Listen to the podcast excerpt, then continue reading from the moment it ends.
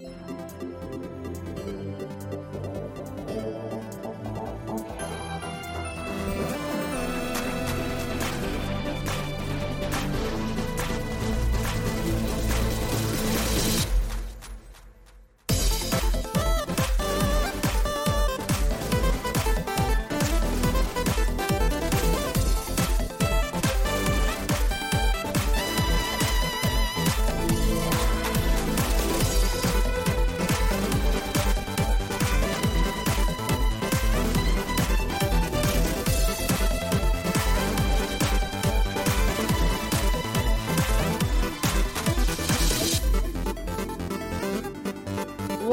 good, everybody, and welcome to another episode of the What's Good Games podcast. Your source for video game news, commentary, analysis, and funny stuff every Friday. I'm your host, Andrea Renee, joined by Miss Christine Steimer. Hello. Good to see you. Yes. I like this shirt. Oh, thank you. And Miss Brittany Brombacher is also here. Hello. How are you doing, Britt? I'm good. I'm in a land. I far, also far like your away. shirt. I thank you. Thank you. Do you, do you- Oh dear. So, Oh, so, so sensual. spicy. but do you like my little green co-host? Yes, Um, your piccolo is great. Yes. Thank Uh, you. I first I was gonna say that it's distracting, but it's very on brand for you. Thank you. So I'll allow it. I mean, It's he wasn't. She's gonna be like, you need to take that off immediately. You can reach through and try to take my boy away from me, Andrea Renee, but you can't. Technology No. doesn't let you do that yet. I won't take your your pickle cloud wearing friend away. Pickle cloud. His cloud cape, the cotton top. I don't know. It was a weird shirt, but it was funny. um, thank you so much for joining us, everybody. Whether this is your first episode of What's Good Games or your 142nd Oh episode, my god. we're glad that you are here. Oh boy. And it is going to be a fun week. We have some announcements to get into right off the top here. PAX East has unveiled their schedule. That's right, the What's Good Games live panel returns to Boston on Saturday, February 29th, because it's leap year. Did you guys know it was leap year?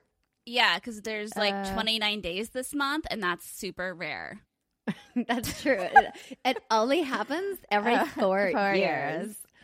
So 5 p.m. Eastern time is when the panel kicks off. Unfortunately, friends, we are not in a live streaming room this year, but we will be video recording and audio recording the panel and making sure that we upload it so everybody can see it after the fact. So if you are in Boston and are planning to come to PAX, we hope to see you at the panel again 5 p.m. Eastern time on Saturday, February 29th. Don't worry, we're going to be posting it all over the social medias in the weeks to come. Plus, we have locked in Friday, February 28th for the What's Good Games meetup. You do not need a PAX East badge to come to that. We'll be unveiling those details very soon. Soon TM. And it's all Soon ages, I believe. Yes, it is. We did an all ages event last year, and it will be all ages again this year, and it will be Friday in the evening time. Not late.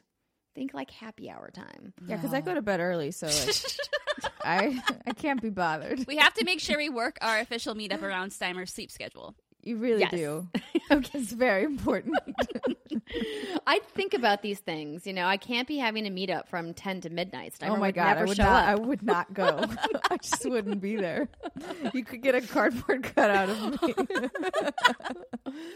Do you remember the, the year that we put Alexa Ray's face on like a chair? Yeah. Um, I can't remember which show was, that was. PAX West. don't I, remember this because I went through hell to get her picture printed out. It was like a 10 step process, but I printed like 10 or 15 things of Alexa.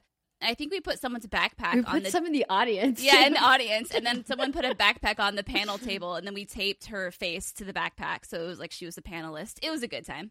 It was.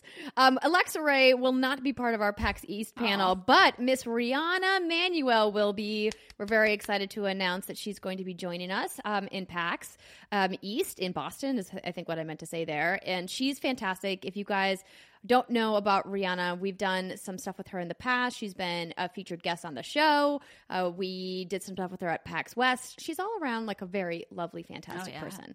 Um, and you guys should get to know her. She's great. At Riana Tweets Now, I believe I is think her that's it. handle. On Twitter, let me double check. Check really in quick. the Twitter. I'm pretty sure. Ooh. Yes, Riana Tweets Now. So check her out, follow her, and uh, come say hi at PAX. It'll be great. And Brittany, Yo, did you hear the good news about next week? I heard the good news next week as I was perusing through our show notes. Uh, Alana Pierce will be joining us next week, which is fantastic news. Yeah, we're excited to have Alana back on the show. Um, for those of you who don't know, she is based here in Los Angeles, and so she's going to be coming down to the studio and be recording with us. We're really excited to have her back. It's been quite some time since we had her on the show. It's been probably almost a year, maybe. Yeah, roughly. Yeah. It's been a while because we had our guest on the show a week that I was out of town and before she moved to Los Angeles when she was still in. San Oh, then yeah, it's, she's definitely been It in was LA for like a because year. I remember I sh- we shot the show. I shot the show in your the old studio in San Francisco. Um, and then because I was then I guest hosted on Kind of Funny the next day, and that was the episode that we are talking about Dragon Ball Z characters that we would bang. That's right. Yes. Oh, hell yeah. I remember this. That was a good Oh. bit. we'll have to we'll have to take a walk down memory lane with uh, Alana when she's here next week. But we're excited to have her be our first official guest on the weekly show in the studio. It's going to be a great time, and then um, you know it's going to be more special guests to come in the future. To be announced. Thank you to this month's Patreon producers Chewy's Godson, Alex Rogopoulos, Ferris Ate, Mohammed Mohammed, Marcus Brown, and Robert Adams. And welcome to our Patreon community Antoine Alexander Therault, mm. Eric, Andrew Smith, Pineapple belongs on pizza. Hell, yes, it does. Noah Sternman, Natalie Thomas, Josh Fugate, Bradley Llewellyn, Similora, Similora. I don't know if I said that right. Jonathan Zanzarov. There's a lot of fun names this week. Thank you so much to you guys for signing up at patreon.com slash what's good games. As a reminder, the week that you sign up, you will get a shout out. And we are doing our mythic members shout outs at the end of the show because we have our Patreon produced segment coming up and it's going to be a fun one. I think it's going to um, stir some interesting discourse. And I think I already know one of Steimer's games Yeah. that she's going to talk I about. mean, I'm like the easiest person in the world. Very consistent, it's hmm. except when my brain goes on a weird Donkey Kong cart ride. Oh, that was a good reference. Or a good, you know, uh, uh, whatever the fuck that's called. I had a perfect visual representation for what you meant. Yeah. like perfect visual representation. All right, Brittany, Yo. do we have some new podcast reviewers? We have one from Pifocat. That is Pif- Yeah. Great. Pifocat. Anyway, yes, thank you for leaving us a five star review. And I want to give a special shout out to Icky Coper for his articulate one star review. Complete trash. So, ah, yes. Yeah. I mean, I've I did post that GIF on Twitter once. I'm trash. So, There you like, go. I don't really. so thank I you. can't argue. I've already said it. Thanks to lovely people like Pfocat, Pfcocat, uh, that cancel out articulate humans like Icky Coper. Thank you. Articulate. I mean, Icky really put a lot of time into their one star review. Yes, just complete. Very trash. thoughtful contemplation about why we're only one star. It's great. Anyway, I'm trash. I, I don't mind being trash. I'll be trash with you, Steimer. Yeah. Come into the garbage. world with let's go. All right, let's get into the news this week, shall we? Yes. And this week, the news is brought to you by Manscaped. That's my breaking news. In like, It was really good. good. I joined right? you kind it's, of. it's not bad. That's great. We used to do that every day on Kind of Funny Games Daily, and I, I would always make fun of Barrett because he would always do do do do do do do do do and miss a, a do do. But I guess mine's not very. Oh, you can't miss the doot doos. Breaking news! This important PSA is brought to you by Manscaped.com. This is your pubic service announcement. After more than 18 months of research and development, the Manscaped engineering team has confirmed that they have successfully created the greatest ball hair trimmer ever created. This new trimmer was just released only moments ago, and we are the first to confirm the new and improved Lawnmower 3.0 manscaping trimmer is now available for purchase. This third generation Manscaped trimmer features a cutting edge ceramic blade to prevent manscaping accidents. Millions of balls are about to be nick free thanks to Manscaped's advanced skin safe technology. Now, listen, we've been talking about Manscaped uh, for a while at What's Good Games, and we know that you guys love these ads uh, just as much as we love reading them. And that's because the product actually works. So, if you guys have used the Lawnmower 2.0, it's an easy transition because it's the same replacement blade, but with a new and improved skin safe technology. And when we tell you this is premium, we mean premium. The battery will last up to 90 minutes if you have those really long showers where you want to take an extra long shave, mm-hmm. 90 minutes, maybe just a tad excessive, but you never know what's going on in the shower. Maybe you're having a nice you know, watch along with your favorite Disney movie. Who who could hmm. say? One of the coolest new features is the LED light, which illuminates grooming areas for a closer and more precise trimming. They've also upgraded to a 7,000 RPM motor with quiet stroke technology, so not to disturb your neighbors. And let's not forget about the charging stand. Show your mower off loud and proud because this intelligently designed stand is now a rapid charging dock powered by USB. If you are listening to me speak right now, you are one of the first people to hear about this life changing product, and I want you to experience it firsthand for yourself. Your balls deserve it. Trim that junk of yours, everybody. Get 20% off and free shipping with the code What's Good at manscaped.com. As always, your balls will thank you, mm. as will your partner.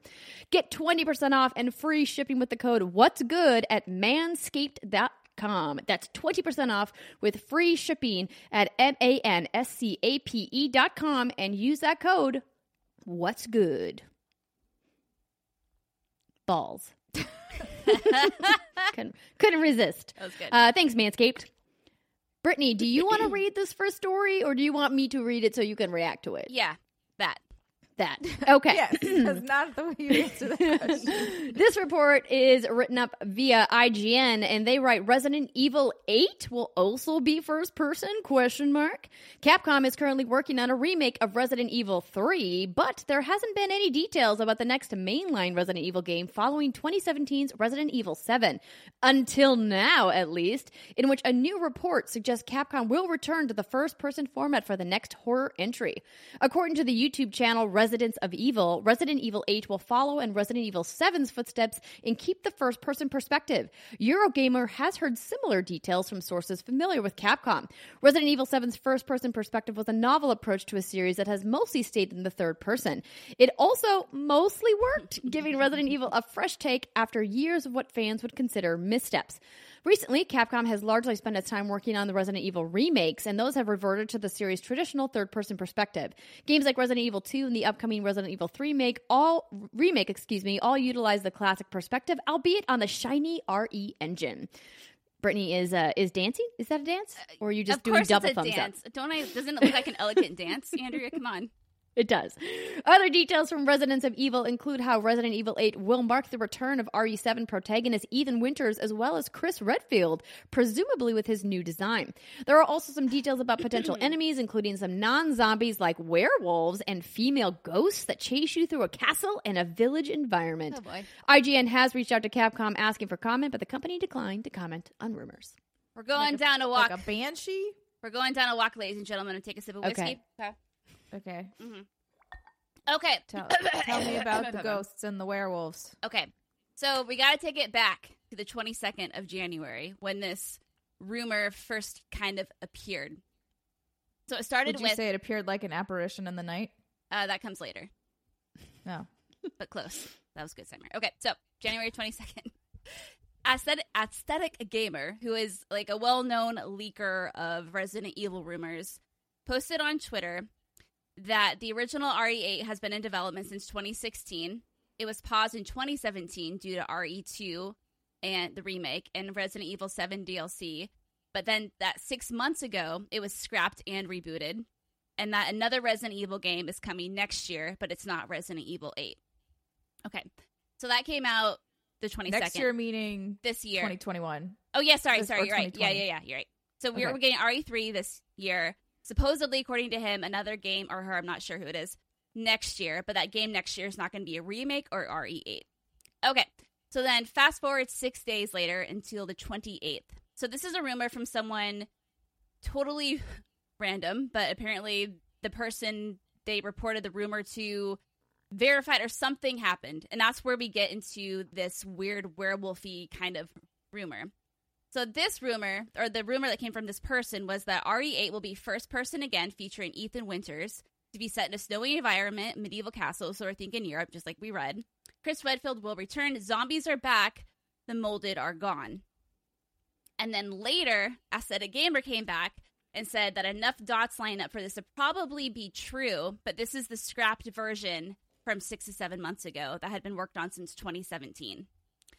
So there's a chance that this B movie, Chris Redfield and like werewolfy thing could come to fruition in the version of a different game, but this is not going to, it's not going to be the game that comes out next year. And apparently, Chris Redfield did get a redesign, which is fantastic. So why does all this matter? Okay, so first of all, Chris Redfield, if you have finished RE7, uh well i'm gonna talk i can talk about that right that was 2017 Sure, why of not? course, yeah. okay well so you're talking about his character model. spoilers well it's a big deal that he shows up at the end of it because Oh. he's a franchise longtime character we haven't seen from him Is in a bit big beefy boy? he's the big boy that you see in re5 like all muscles yeah Yeah. So if you look at his like Gears of War. Yeah, so if you look up Resident Evil 7 Chris Redfield, if you look at his model, he looks so vastly different that even when I finished RE7 for the first time and it was like, I'm Redfield, Chris Redfield, or however he said it, I don't think he did the James Bond thing. Uh, I was like, a Redfield. Chris Redfield. I didn't even know if that was actually him.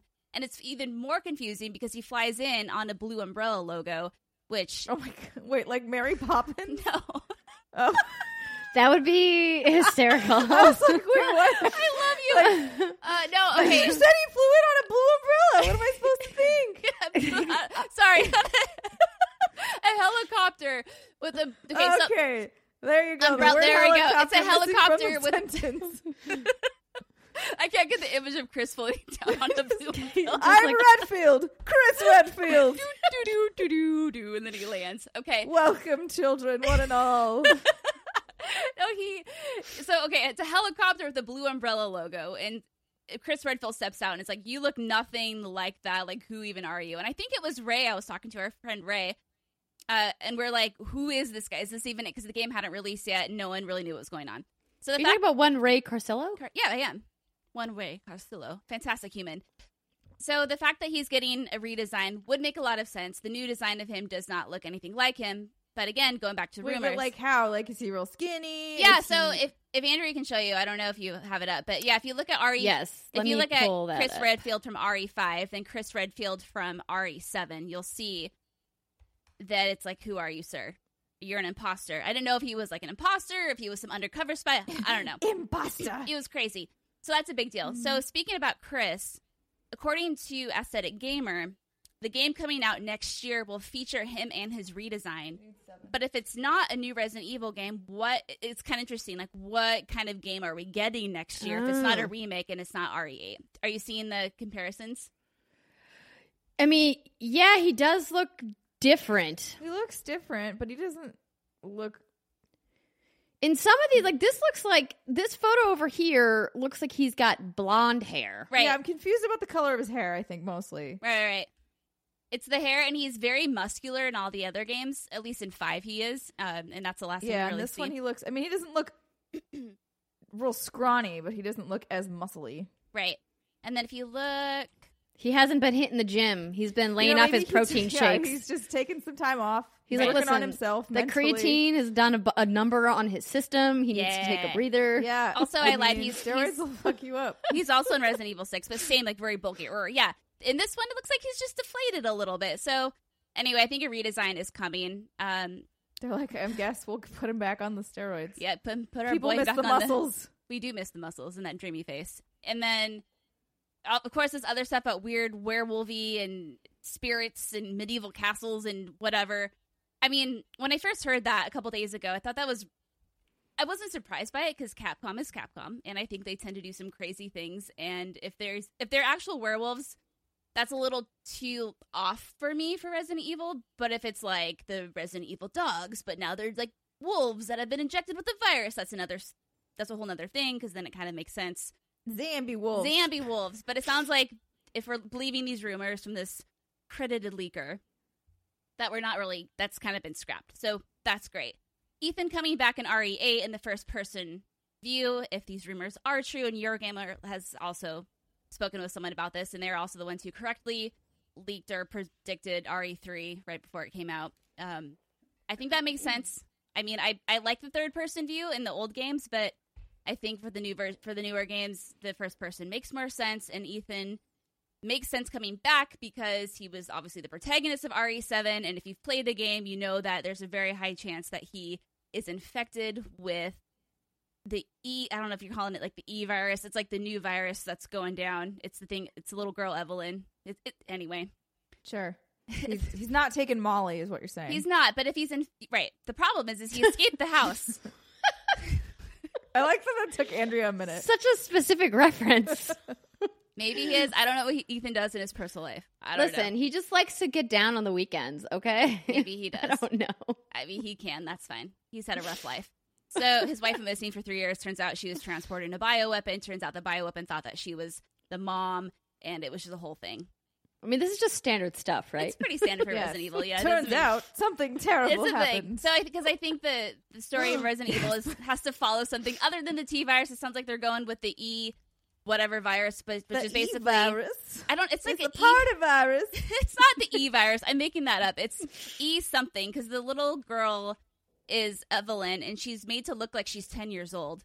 But what she actually does, because she blends in with like the community and people around her, is she leaks out these little spores that then she can mind control people. That's disgusting. yeah, but she's made to look like a you know an innocent little child, so she can get real close to people. But she has this thick, strong. I don't family. like kids get close to me. I'm glad that this is, uh, you know, reiterated my reiterated my stance on that. Granted, Kids- baby girl is long gone. I hope. I don't know if there's more of her made. I don't know if they've ever talked about that. But the idea is is that Ethan, the main character of RE7, has the virus within him, and now he has left the house, and now he's probably going to like either turn into something or spread it to others, and that's probably where RE8 is going to pick up. Now you are the spore virus distributor. That's right. Anyhow, What if they change the games to it's like just infect as many people as possible? I mean, yeah. It should, Wouldn't that be scary? it's funny you say that because in RE7, there's she wants to have a family, and her idea of a family is to infect as many people as possible and have everyone under her mind control. I mean, that's one way to have a It's ki- family. that's like somebody who kidnaps people and puts them in their basement, and they're like, "You are my family." This kind of reminds me a little exactly bit of like Queen RE7 Mira is. in Gears, right? Yes. Mm, yeah, yeah, yeah. But yes, I mean, RE7 is basically all about keeping people captured in their little Louisiana home and being the family. So you're not far. Uh, yeah. E necrotoxin. Good. Uh, No, no, no, Necro- no, no, no. Wait, what? I'm trying to find the what the Oh, it's trying to find the name. The yeah, E I nec- looked it up too, and I couldn't find an official name in like a quick search. It's called the E-type bioweapon. Yeah, I'm sure. I know there's an actual. weapon. Someone let me know. I'm sure someone will. And I'm Anyway, sure uh, met quite a few people from the interwebs. Or get, are pushing up their glasses, being like, Well, "Well, actually, me. It is called the Molly virus, and it makes Multivirus. I love you. Uh, I love it. anyway, that's all the Resident Evil shenanigans. Sounds like this game is still a long ways off of it. It really did get scrapped six to seven months ago. But yeah." And obviously, Capcom, I think, is smart enough to know that they should not release two Resident Evil games in the same year. That would be not Mhm. wise. That would be a lot of evil. it looks like it's mold fungus. I don't understand what the fuck this bitch Wait, has. what? This little girl. I don't know. She Oh, has the girl. She's just, She- she's just made of fungus. She just secretes spores and She fungus just everywhere. Grew off it's a fine. tree and walked out into the world. Don't worry about it. World's great. All right, let's move on to the next story, shall we? Next up, we've got Google breaks Stadia silence to announce two games coming to Stadia Pro in February. This write up comes from Eurogamer. Google has broken its Stadia silence to announce Gylt and Metro Exodus are the free games coming to Stadia Pro in February. Gylt, of course, is a Stadia exclusive and Stadia's only current exclusive. From RiME developer Tequila Works, and Metro Exodus is 4A Games' excellent post apocalyptic adventure one of my favorite games from 2019. Stadia Pro is the premium subscription offering for Google's streaming service. If you didn't know, it costs $8.99 pounds in the UK or $9.99 a month here in the United States. Although 3 months is free if you get the Stadia Premier Edition. Those 3 months are about to expire if you got Stadia at launch, by the way. For that, of course, you'll get access to a handful of free games, resolution up to 4K, and discounts on some titles. The other games in the Stadia Pro library are Destiny 2 The Collection, Farming Simulator 19 Platinum Edition, Samurai Shodown, Thumper, and Rise of the Tomb Raider. Rise of the Tomb Raider and Samurai Shodown leave Stadia Pro at the end of January. And that's it for the Stadia update. Mm-hmm. Owners, of course, have started to grumble at the lack of updates from Google.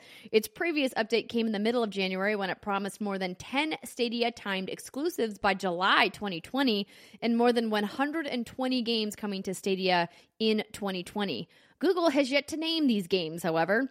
Still absent is the ability to play in 4K in a browser, any assistant functionality whatsoever, the ability to use Stadia on a non pixel Android phone, use Stadia on any iOS phone, family sharing, or a release date for Stadia Base, the free version of Stadia.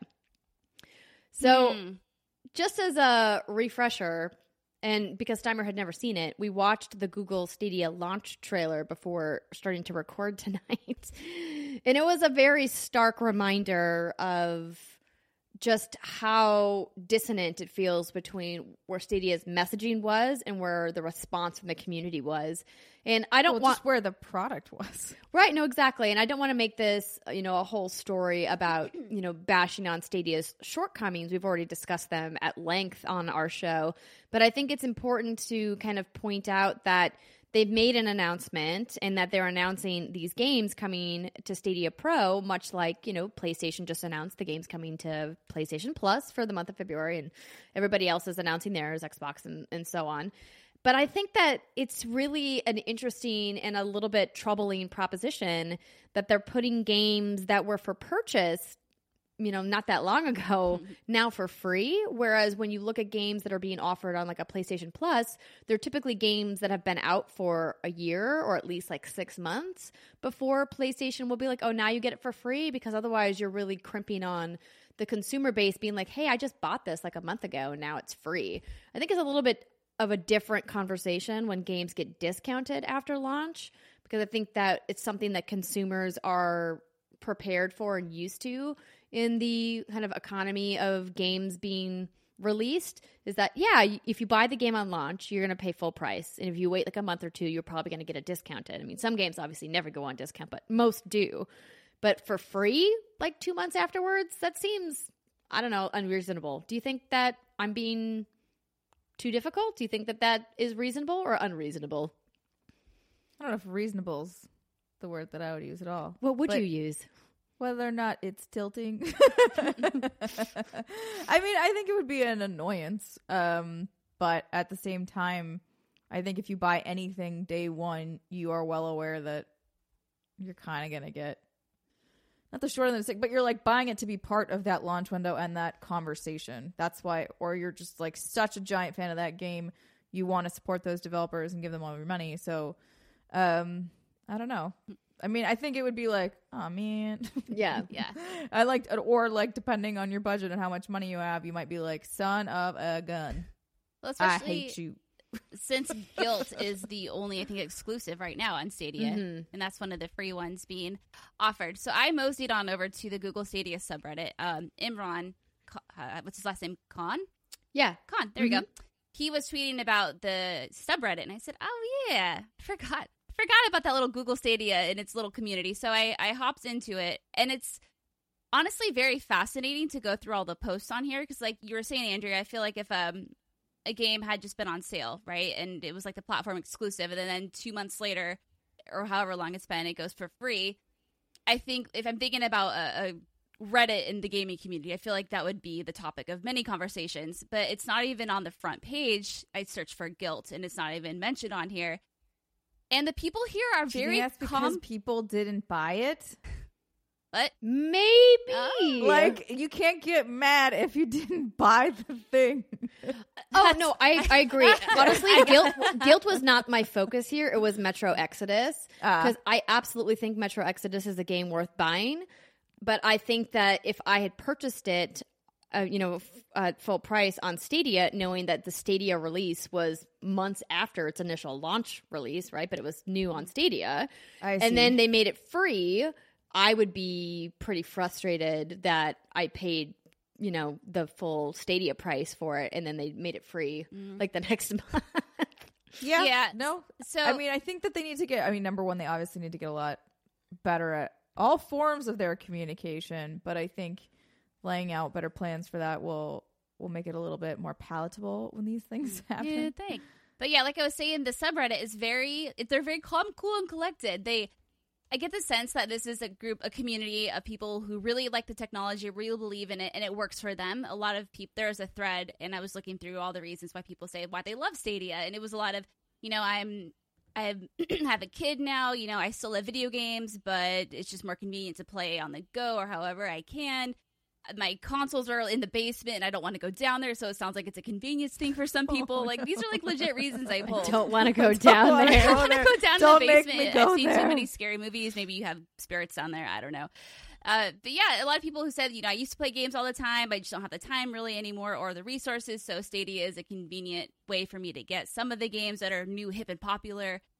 And it all just seems like they're very like chill people who just kind of want answers, but they're not raging. I think in the way that we are accustomed to seeing.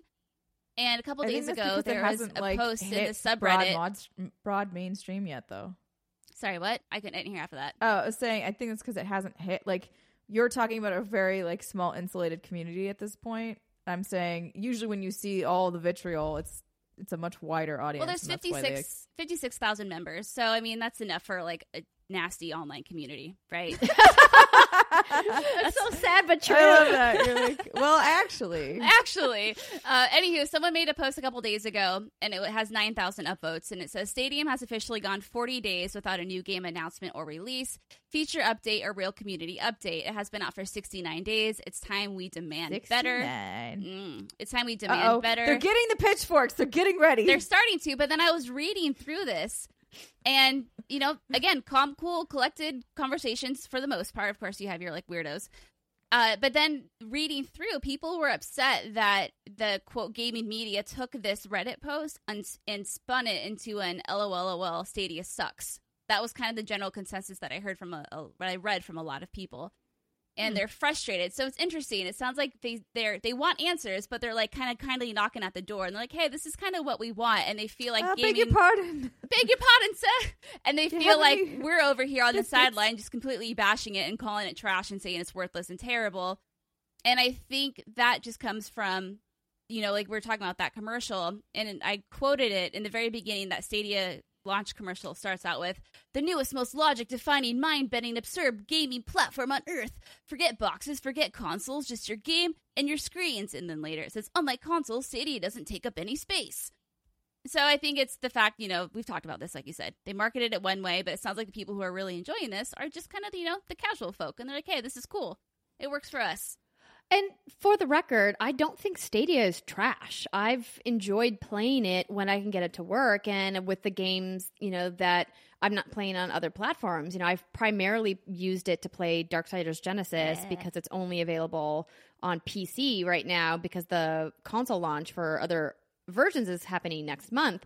But I just get frustrated that as a platform, you know, they promoted all of these really cool features that I was excited to use as a consumer, and then a lot of them still haven't been announced or revealed yet, and that they just haven't been communicative with their audience about when those features are coming. And that to me is the unacceptable part of it that you promise these features and then here we are 3 months from launch and you still haven't talked about when you're going to add things like iOS devices for crying out loud. I mean there's so many iOS users that would want to be using Stadia, but you can't, you know, and same for Android. Android is even a bigger market share and you can only use the Pixel and I would understand like during the launch window they needed to work out the kinks, but I would think by now that that would have been worked out or at least there would be some messaging around when those things are coming like hey we're working on it. We expect launch you know spring 2020 or we expect to add family sharing you know by summer 2020 something. And they have just been very silent on a lot of these feature sets. And that's that's my that's my kind of take on it is that i really am looking forward to 2020 being the year that stadia makes a big splash and is like hey we botched our launch we probably should have waited until 2020 but we're here now everybody and look at it, it's cool it's finally up and running but i don't we haven't gotten anything from Google to indicate that that's that that's going to be the case. Yeah, I don't expect a splash. personally, but that's you know. Hmm. It's just it's tough because now we're in a year where we're getting a brand new Xbox and a brand new PlayStation. So But you don't want stuff in your house. I mean, I have plenty of stuff already in my house, so. I don't I don't mind I don't mind a new box. I'm good. yeah, no, I I don't really either, but that's fine. This is fine. Everything's fine. It is. All right. Well, we'll keep an eye out for those Stadia exclusives and those 120 games coming this year. And when we find out about them, you will find out about them too. Indeed. Now let's talk about another weird story in gaming news this week that kind of left a lot of people scratching their heads with the question, why? Atari is planning construction of gaming hotels for US locations. Brittany, would you like to read this news? I would. This comes from Destructoid. And a peculiar bit of news Atari has revealed plans to enter the hospitality business with the announcement of a number of branded gaming hotels to be built in eight U.S. cities. Construction is expected to begin this year, and we'll see the one of a kind video game themed destinations pop up in Phoenix, Austin, Chicago, Denver, Las Vegas, San Francisco, San Jose, and Seattle. We are thrilled to partner, quote, we are thrilled to partner with GSD Group and True North Studio to build the first ever Atari branded hotels across the United States. Together, we'll build a space that will be much more than just a place to stay, said Atari CEO Fred, oh god, Chesnice, Chesness, in, an, in a statement. Quote, Atari is an iconic global brand that resonates with people of all ages, countries, cultures, and ethnic backgrounds, and we cannot wait for our fans and their families to enjoy this new hotel concept. Each hotel will figure will feature game rooms, house consoles, as well as AR and VR setups, while Atari is hoping some of the bigger locations will be used as venues for tournaments and esports events. Alongside the gaming paraphernalia, the hotels will also include facilities such as meeting rooms, gyms, restaurants, bars, and movie theaters, as well as a place to rest your weary head. Because all of this sounds almost too sensible, Atari has released an artist's interpret- impression of a typical hotel, which literally has a 10 story neon Atari logo emblazoned on the side. You can find out more details on the Atari Hotel project over on the company's brand new website, which is atarihotels.com. So I inserted a picture of the hotel in the show notes. Oh, yes, I will show Steimer. I was just looking up um, this GSD group to see what other hotels they have underneath their portfolio. And I, on a quick post, I can't, or a quick search, I'm having trouble finding it because all, all I'm seeing is like the Atari news. Wait, scroll up. Um, here's the most recent news. That's the most recent news is the Atari hotels. Go figure. Turns out Turns out this is a new hotel management. Yeah, so I mean, the hotel looks like a standard hotel with just the kind of like that Atari swoop in neon on the outside. And then I'm down the sides. And I was trying to find out if the group is going to be overtaking current hotels from a different brand or a different chain and then essentially just like reskinning them as the Atari hotels and to figure out like why they would pick two of the locations in the Bay Area specifically knowing just how expensive real estate development is in That's where all the nerds live. Silicon Valley. Gotta stay in the Atari hotel, guys. No, this is uh, interesting. Maybe that little Atari console that they're working on, they don't expect to make too much money, and maybe they blew it all. So now they, they have they're to. gonna make it back on these hotels. they're gonna try to make know. it back on hotels. I mean, I don't know. I would stay in one, but it's just It looks cool. I mean, I like the visual design of it. Obviously, I don't really go. Uh, I don't know that I would like go out of my way to stay in one. Um, but I would if there was one in LA, I would just go like check out the lobby, see what it's got, see what sort of food it's got there. yeah. I mean, this is just such an interesting concept. I just Yeah. don't. I, I don't understand why Atari is going this brand, do, going this way. Do you think it's just one of the executives inside is having like a Richard Branson moment where he's like, I just want to diversify my investment into all these different sectors, just like Virgin became like jets, and then it became hotels, and then it became all, like rockets and all these other Yeah. things, I trains. mean, maybe. I, this Ooh, is they should definitely be. Why is Atari not doing spacecraft? dude Steimer. Yes, Come on. Seems like a shoe in. Yeah. I know. I think yeah. I think that's this is what that is. It's like, hey, our video games are they were great, and some of them are still great. Lots like of the name brand is yeah, Yeah. still very recognizable. How can we capitalize on this while we can? Hotels. Yeah, the hotel part's a head scratcher just because when I think of Atari, I'm not like, yeah, I want to stay there. Yeah, but I mean, No, ex- exactly. I don't know. But like, I don't know. They could be cool if they have like cool neon shit inside. It might be neat to walk around and see. I mean, Uh, yeah, and it sounds don't like they want to have tournaments held there and everything. So I mean, that but could- will they have VR porn in your room? I mean, oh, because so that's how they'll Samer make all of their money Oh. is if they important allow you to do that, right? Yeah, yeah. Because like then you could be like, you know, I- I've got a business trip to the Atari Hotel, I will be in my and it's room. because I need to get away from my family for a minute, and I need to explore the realms of the virtual reality porn, and it's going to cost an arm and a leg, but I'm going to expense it back. Amazing. I mean, Just- I don't know. That's all I was Just line item bill it as room service or yes, something. exactly. right? Pretend like it's food. You're all good. Yeah. Just because like that. uh, Honestly, if they did that, that could be giant business. that'd be smart. Just saying. it it would be potentially giant business that would come at the cost of tarnishing their family friendly brand. Uh, no, because you keep that shit secret. Nobody talks about it. I mean, Oh, that's so it's like not a the way the world Sweep works in under the 2020, though. Ah. See, I Summer, I, mean, got people- you. It, it's like a safe front. Like I'm gonna go stay at the family-friendly Atari Gonna hotel and watch some family-friendly VR hotel. porn. Yeah. But then on all the secret subreddits, that's where they're like, guys, guys, the Oh, good yeah. VR porn is here. You, you gotta go stay at the Atari Hotel.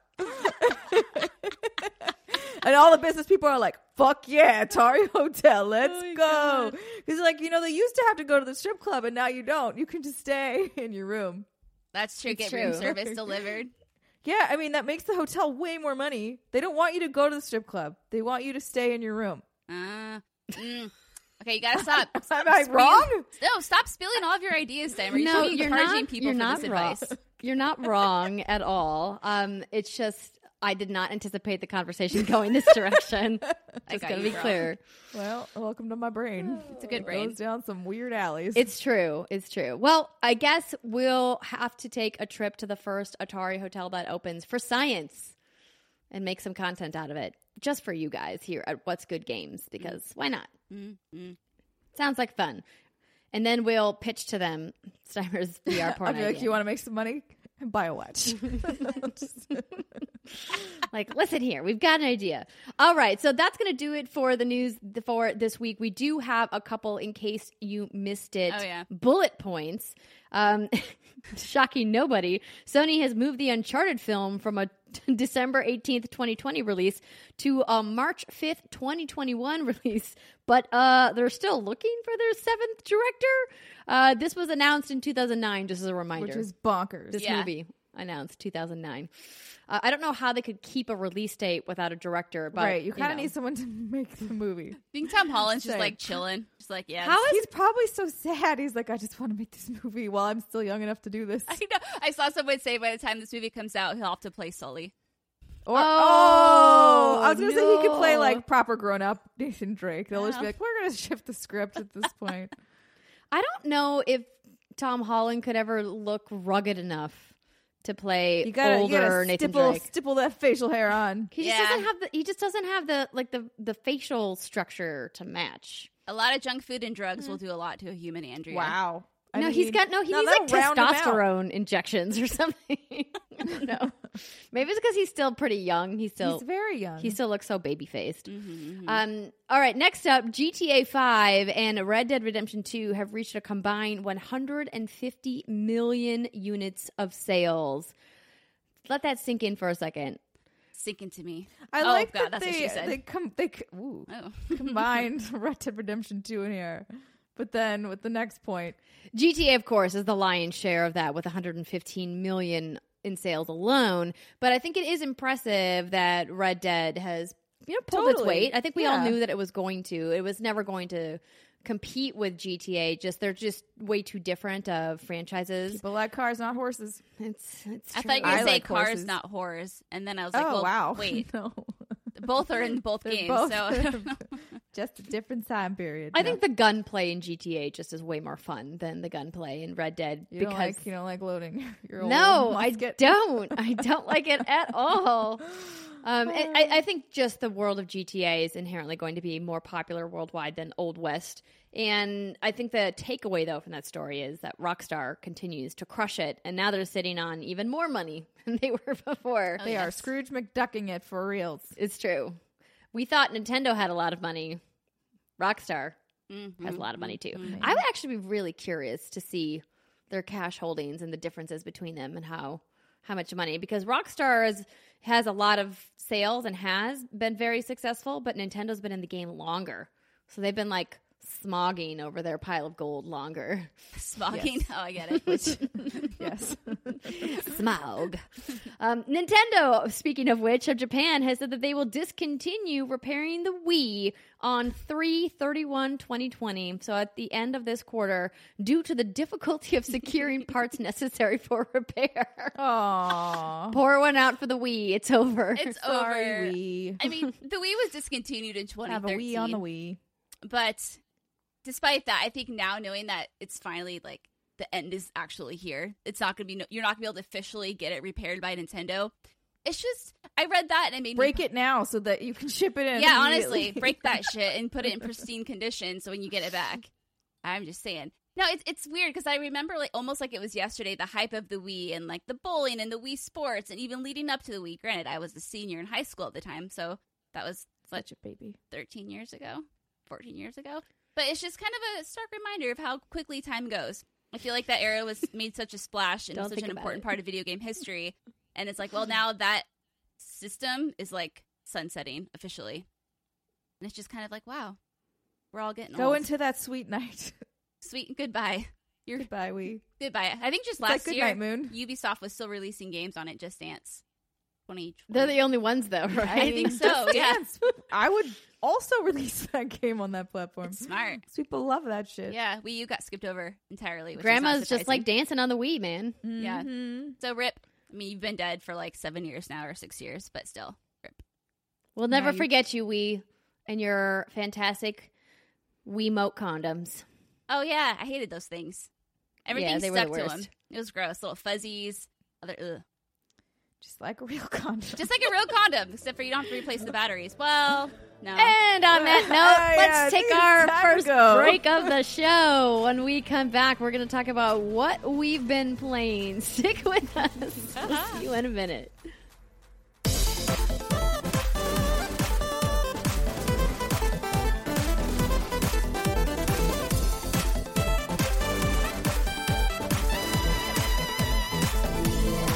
What's good, everybody? Welcome back to the What's Good Games podcast. It's segment two, and that's where we talk about what we've been playing or any preview events that we have been to. And this week is brought to you by the What's Good Games merch store. That's right. If you visit what'sgoodgames.com slash store, you can see all of our fantastic merchandise items for sale, from t-shirts to hoodies, to socks and leggings, and now beanies and caps.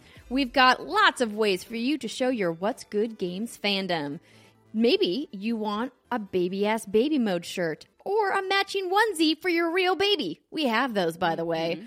Or perhaps you just want those salty emojis on a zip up hoodie or even that fantastic controller icon on a cozy beanie to keep your ears warm. Check out what'sgoodgames.com slash store or you can head to teespring.com slash stores slash what's good games to view our full line of amazing What's Good Game merch. That's that's all I got. that was really good. Thanks. I didn't even write it down, you guys. I know. I, I saw. Fucking nailed that like a hammer All from the brain. to a nail. You slammed From that the brain shit. to the mouth to the ears. oh, That's exactly how it works. Yeah. yeah. From the brain to the mouth to the ears to the brain. I'm nodding for everybody listening. Silence nodding in agreement. All right, let's talk about what we've been playing. So, this week, an embargo lifted for a game that Brittany and I have played called Journey to the Savage Planet. We first saw this game at GDC last year, I mm-hmm. believe.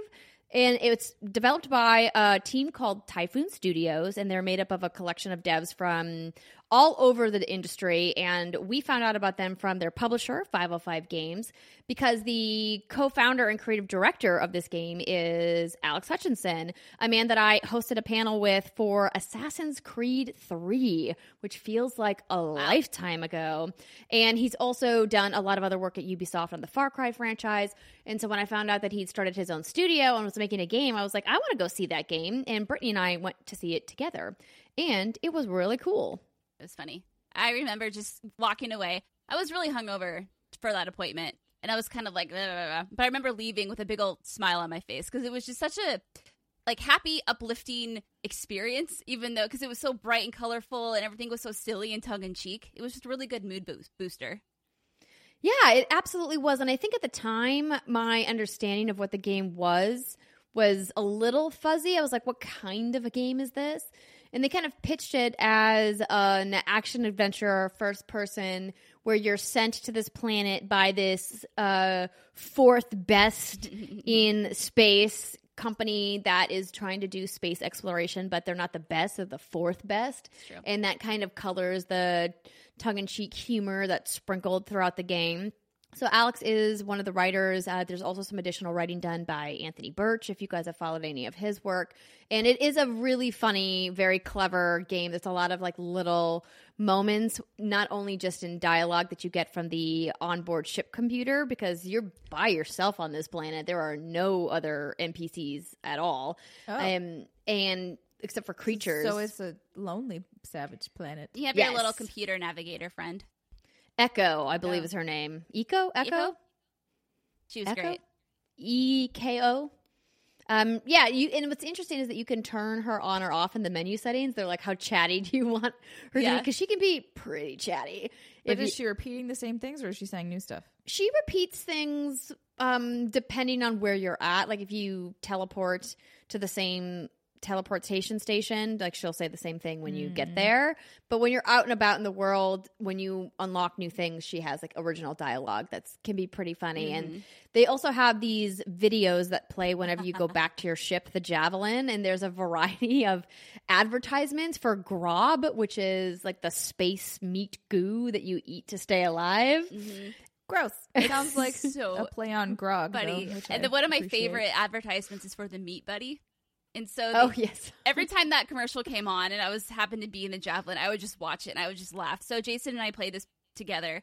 This is sports online co-op, and so the Meat Buddy is essentially your co-op partner.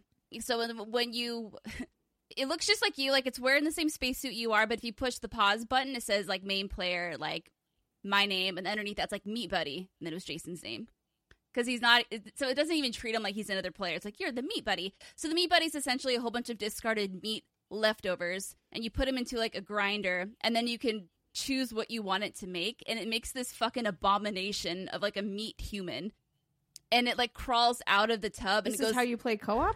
Huh? This is how you play co-op? no no no sorry I, i'm probably not being very clear this is The how commercial. Oh. So it's- it- it's- me. well, I was 'cause- like, what? because your because your co-op partner is technically your meat buddy. It's not technically like another human with you on the planet. It's technically a meat buddy. So the idea would be that you actually created your co-op partner through discarded meat. Right, but I'm saying somebody you can play as that? Yeah, but it Like looks just can like walk another, around? yeah, but it looks as just a like a regular player. Like, but, yeah, okay, Right. Right, but to the other person, that other person looks like a meat blob. probably on the inside of the suit. So the, okay, let me rewind. Yeah, so let me sh- let me show you. No, no, it doesn't. So like it just looks like you. right. So in in this game, you're wearing like a space Oh, I see, I see, I see. Um, and with like a helmet, and so it's very androgynous. You get to pick at the very beginning of the game when you're playing. You get to pick like they have a selection of avatar faces. They're like, "Who do you look like?" And they're like weird, like '80s photos, which is and there's of a funny. dog, and if you choose the dog, your character barks. Nice. It's That's great. fantastic. That's what I will pick. But anyway, yeah, the meat buddy is like it, it's just it's a commercial. It crawls out and it's like "Hi, Mama" in this crazy, disgusting Gross. voice, and it's just like this gross glob of meat. So anyway, like you don't know the other player is a meat buddy unless you push pause and happen to see in the little left corner. Well, you know they'll name the people who are active in your party. it. It's like player one, me, player, or then it's like meat buddy, co-op partner. Anyway, real funny. It's just Two silly. player co-op? Yes. Okay. Yeah. So I didn't play this game in co-op at all. I played it solo from start to finish, and I did 100% this game. You did? Wait, yes. what? Damn, So- girl. In how much time?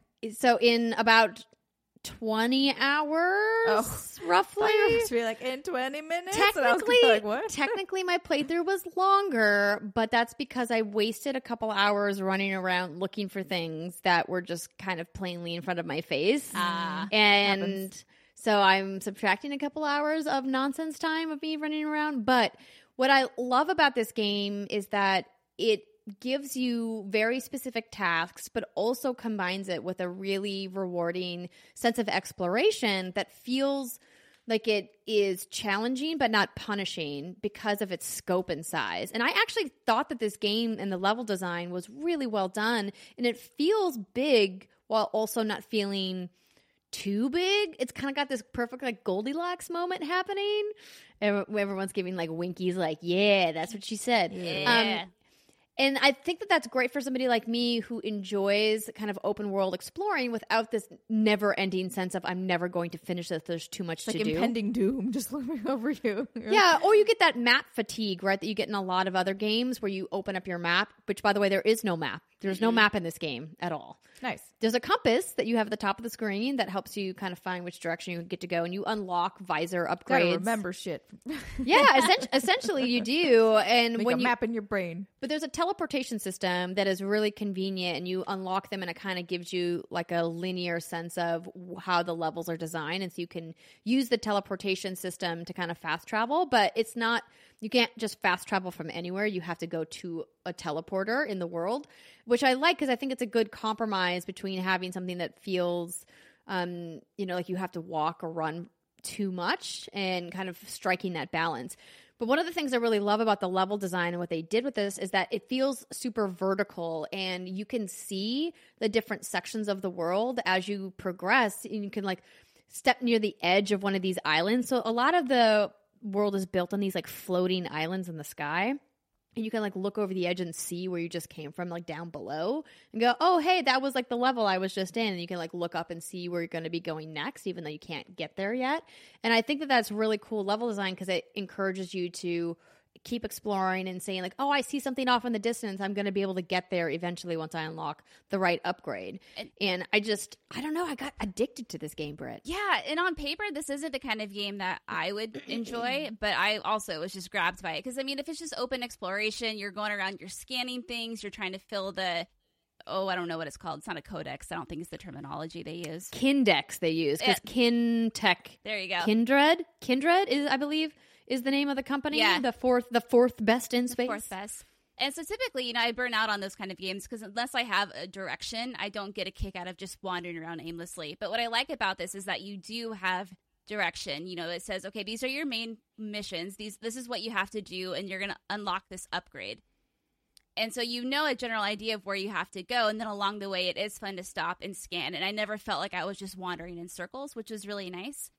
Um, I'm the kind of player who also I don't like to search really hard for things, which is why I keep praising the RE2 map because it does mark when you come across something and you know where you have to go later on. But like Andrea said, this game does not have a map. It would have been nice if there was maybe a few like select beacons or if you could upgrade your visor in some way, shape, or form where you could mark little things because I would come across doors that I knew eventually I'd be able to unlock, and inside was probably some alloy or maybe like an orange blob. But I knew once I finished the story, I wouldn't have incentive to come back and continue exploring. So that was just that's kind of like my side, my perspective on it. But if No, I I'm with you on that. That I th- I think that one of the downfalls is that the main story doesn't incentivize you to go out and do that exploration before you finish the story, and I wish that there was more reasons to do so. And I- I think that part of that has to do with their pathing, and part of that has to do with uh, resource collection. And really forcing the player to do more resource collection and exploring in order to progress. They don't really hinder you from progressing um, too much. And so you could really complete the main path of this game pretty quickly. I would say in less than 10 hours, you could probably complete the game story in air quotes. But I wanted to go back and collect everything because I was having just so much fun running around the world. And I knew that there were things that I hadn't seen yet. And so I wanted to scan everything, collect all the orange blobs, mm-hmm. and get all the alien alloys and find all my upgrades. But and the upgrades are kind of cheeky in the sense that they recognize that some of it's game breaking and they even call it out in the upgrade text to say like oh this like quadruple jump with your thrusters that we're going to give you is going to be level design breaking. And so we're going to make you get at the very very end of the game. And i thought that that was very on the nose in a funny way and and I posted a screenshot when the embargo lifted earlier this week of one of the plans. So there's an elemental system to the combat, and the combat is. Eh. At, at- yeah, at first I was really disappointed at how clunky the shooting with the gun felt, but I got better and better with it. And obvi- obviously, after you upgrade it, it gets easier. But at the same time, I wish that they had made it a, a little bit Tighter. more yeah a little bit cleaner knowing just how much you're going to be using the gun in the game. But it's funny because they have this elemental system. So they've got you know your your acid corrosion your electric shock your um like your lava bombs that explode. And then they come from these different plants. And the plants have a mature form a team form and a baby form which you have to scan all of them for your for your um your collection by the way and the baby uh, shock plant is it says baby shock and then it says Baby shark. do do do. That's what the description says. It just says do do do do do do baby shock do I could do. have written for this game. and, then, and then one of the teen plants, I'm not sure for which one specifically. If you scan it, it ma- it's a pun or a play off of Britney Spears. I'm not a girl, not yet a woman. nice. It's just so fucking funny. And one of the upgrades, like Andrea was talking about, it's the thrusters. When you get the first or second one, I think it's the first double jump. The description of it is it's like eco friendly, low on pollution, but then when you use it, it's just billowing black smoke everywhere. You're like, yeah. I see what you did there. So cute. Yeah, the humor is sprinkled out very generously, and it's just such a fun, joyous game to just walk around in because a lot of the enemies are not hostile.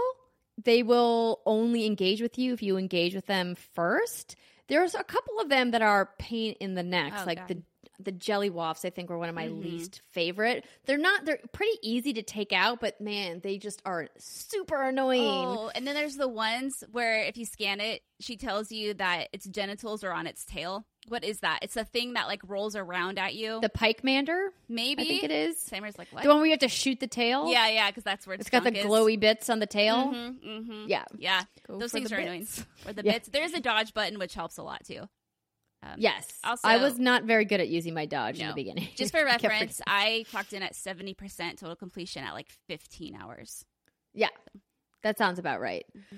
Um, but I just really loved that you could just walk around and explore and scan things because the whole premise of the game is that you were sent here by this space exploration company to chart everything on the planet to see if it would be uh, suitable for human habitation. And so the whole idea is that you're supposed to document and scan every life form on the planet, and then there's this sub storyline because you've now found things that are signs of intelligent life. And so you have to like go down this path to be like who is this intelligent life? What were they doing here? And kind of discover that storyline. But it's such a nice way to just like run around in this really colorful alien world with these wacky weird looking creatures that all have their own quirks and match different areas. And there's like a lava area and a snow area and then more of like a forest area. And it's it's just really well done and they give you just enough challenge to make you chase without it feeling like it's being punitive Yeah. It's really fun. I do want to talk about since I did play the game in co-op, we did come across some pretty gnarly technical issues. oh Uh, really yes let's yeah, talk about it And I did reach out to PR, and so they are aware of these issues. And I was supposed to, and maybe I still will, hear back um, regarding a patch or whatnot. But just so to be transparent, this is what happened to me. So there's these the puffer birds, and they're these big, round, really dopey little big birds that you can kind of kick around. And the description of them always says they love you. But the infected ones are obviously like infected, even though they still love you according to the description, and they will come after you and they will explode if they see you. So whenever Jason was playing on his, because we have our screen side by side, and whenever a puffer bird would explode, his uh, Xbox would just shut down. Like just wow yeah, that's like, weird Legit shut down, and it ha- this has only happened with one other game, and I think it was Metro, or maybe it was Metro or Assassin's Creed. And the way he got around it is just like, don't see the pu- don't don't go near the the puffer birds. They were literally Wait, is it, yeah. So if only if it exploded near him. Yeah, near him, his Xbox was shut down and it happened three times.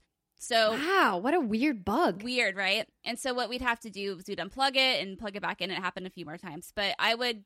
What I did to get past this is I just did my single play because we were playing on my main campaign. So in single player, I would get past the area with the puffer birds, and then once I got past that and we got a checkpoint, I would invite him. You know, that you have to quit the game and then invite him back in, and then it would work.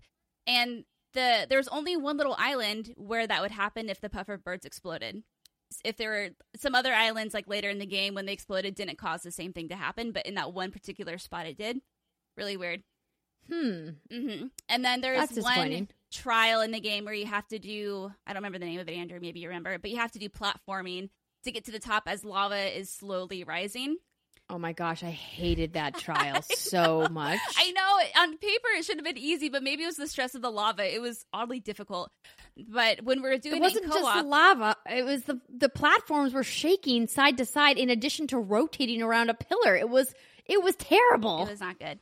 So we did that the first time, and what would happen is when we got to the top, and then this thing comes out of the middle of uh, the level, and it's a button you're supposed to push it. When the thing rose, Jason would instantly die, and then I couldn't touch the button. And so that was like another weird thing. Um, happened a few times. Then again, I went into single player, and then I was able to push the button, and then we were able to proceed. And then during the final battle, as the thing happens, uh, my credits were rolling, but Jason was still stuck in the game. Sorry, Weird. Jason. You didn't finish it. no, and so you're right. knew. It was so like we didn't um, finish you didn't it. push this button and you didn't get past the puffer bird. They're like no credits for the meat buddies. no Sorry. credits for the beat buddy. So uh, we had to fight him again, and then that time it did work, and then we did get like the appropriate ending. So those are just things that happened to us, but we had a blast playing this together. I would say if you can play it with someone, you should.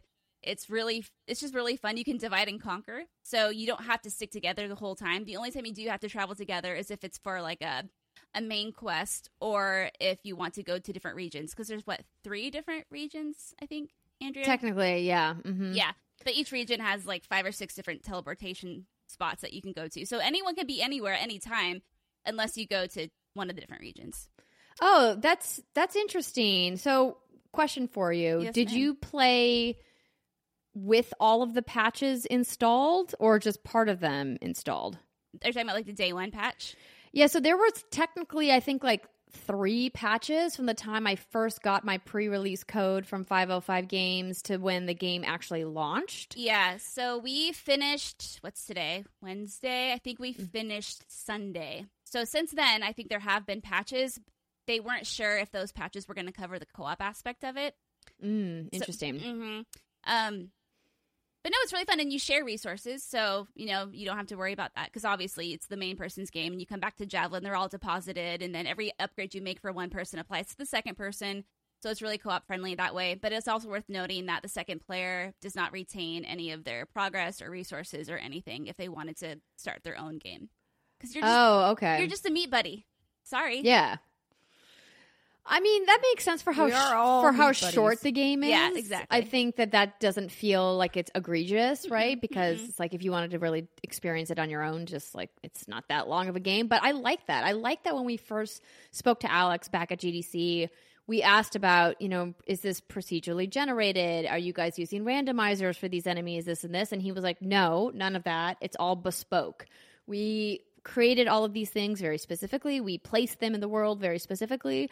And what I like about that is that it makes it finite and it makes it deliberate. Mm-hmm. And I appreciate that because it doesn't make me second guess what I'm chasing because I know that something is there in its place and it's not randomized. Yes. I think there's absolutely really innovative development happening with, you know, randomly generated things and that there's a place for that in the world of video games, but I also like the idea of something bespoke and something that's like, hey, we crafted this with love and care so that you can experience it in a way that we designed very artfully versus like, hey, we designed this really cool al- algorithm that's going to generate a million different planets that you can explore, a la, you know, like um um oh my god, the, No the Man's- game from Hello Games. Yeah, No Man's no Man's Sky, exactly. So um, it's a super fun game, and what's great about it is that it's short. If you guys are interested, or if any of this sounds fun to you, if you like first person adventure with humor um, that's nice and easy pace and a short experience, definitely recommend checking this out. It was delightful in ways that I was not expecting. Mm-hmm. Mm-hmm. A good time. Yeah. Yeah. Delightful. 2020's first delightful game. All right. Do you want to talk about your Greedfall update now, or should we talk about Steimer's return Let's to talk about? Steimer. Ooh. Yes. So we chatted in our um, special Games of the Decade episode, which is ha- coming out in just a couple of weeks, about an MMO. So this is kind of like a little bit of a spoiler, I guess. I mean, sure. Sorry, kids. Oh, I- don't think it's like super shocking that you Yeah. picked Guild Wars 2 as one of your games of the decade. If I didn't, I would be seriously on crack. Yeah. Because again, I don't think that you put over a thousand hours into something and then be like, it was okay. It was fine. Exactly. like if you do that, you might want to reevaluate your time management skills. Um, because you shouldn't be spending that much time on something that you only kind of like. Just get rid of it. Truth. Just don't fucking do it. Um, so yeah, talking about the game just made me miss it, and I was like, oh, maybe I'll just go see how my characters are doing. and I realized I was like, oh shit, I have to re-download this game, so I had to like leave my computer on all day one day, which was fine because I wasn't I was at work all weekend, but um. Got it all downloaded, fired up my old ranger character because she has 100% map complete and she's the only one. All the other ones have, I think I have one that's like 70. uh, but uh, map complete's a real bitch. don't don't recommend it. But I had to do it because I was again at one point in my life going for a legendary weapon that I never got. Um, rip. There's still time. There's still, I mean, technically I could still. I just don't. I I did find it slightly disorienting to try and hop back in though, and I was like, oh man, I got a whole bunch of like mails. I got a bunch of birthday gifts. I think my character's seven years old, Wow. um, which should be the amount of how old the game is because uh, I made her when the game launched. For a second, I was like, wait, why is your character only seven? Oh, Isn't it, boy. Like, and then I, I had a dissonance between the idea that, oh, your character is seven because that's how long the game has been out for Yeah. versus like your character's age is seven years old. Yeah. And I was like, no, Andrea, no, No, she's no, not. not like a little not- girl running around. She's not seven in the game. No, Okay. Seven or eight. I don't remember the number, but I remember seeing it and being like, "Woo!" I've been playing this game for a long time. Although, even though obviously, like, there have been a lot of lapses uh, in between, but it was kind of cool to like um, just hop back in there and be like, "Okay, well, what's the what is everybody doing now? hey, hey, guys, what's going on here?" So, for people who've never played Guild Wars 2, can you just kind of give us a brief synopsis of what Guild Wars 2 is? Uh, it's an MMORPG. you can be one of fuck, I forgot.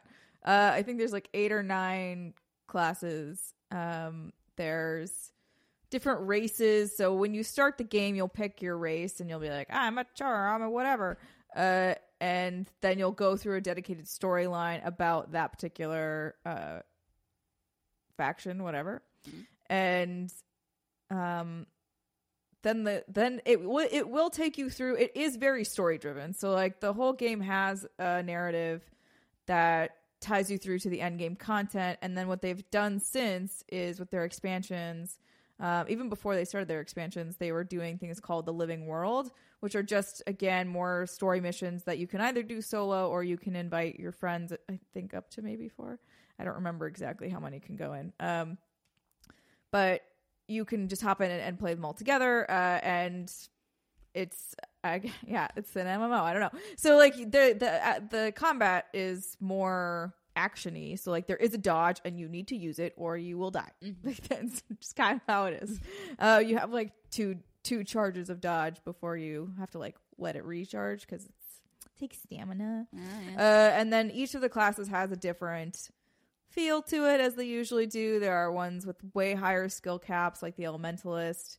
Um, there are ones with way lower skill caps, like the Warrior, which is really just kind of you sit there and face tank and you just hit the buttons and you kill things. Uh, the Ranger's kind of Brittany's specialty. Yes, that is definitely a Brittany type of character. My ranger is sort of an easy-ish character um, on certain builds, and especially in PVE, it's fairly easy because you the the in PVE stuff like the pet will just run up and take most of it and you can pew pew them with your arrows. Or now they've just so the thing that they've changed since I once played, that was all stuff that was like existed when I was playing actively.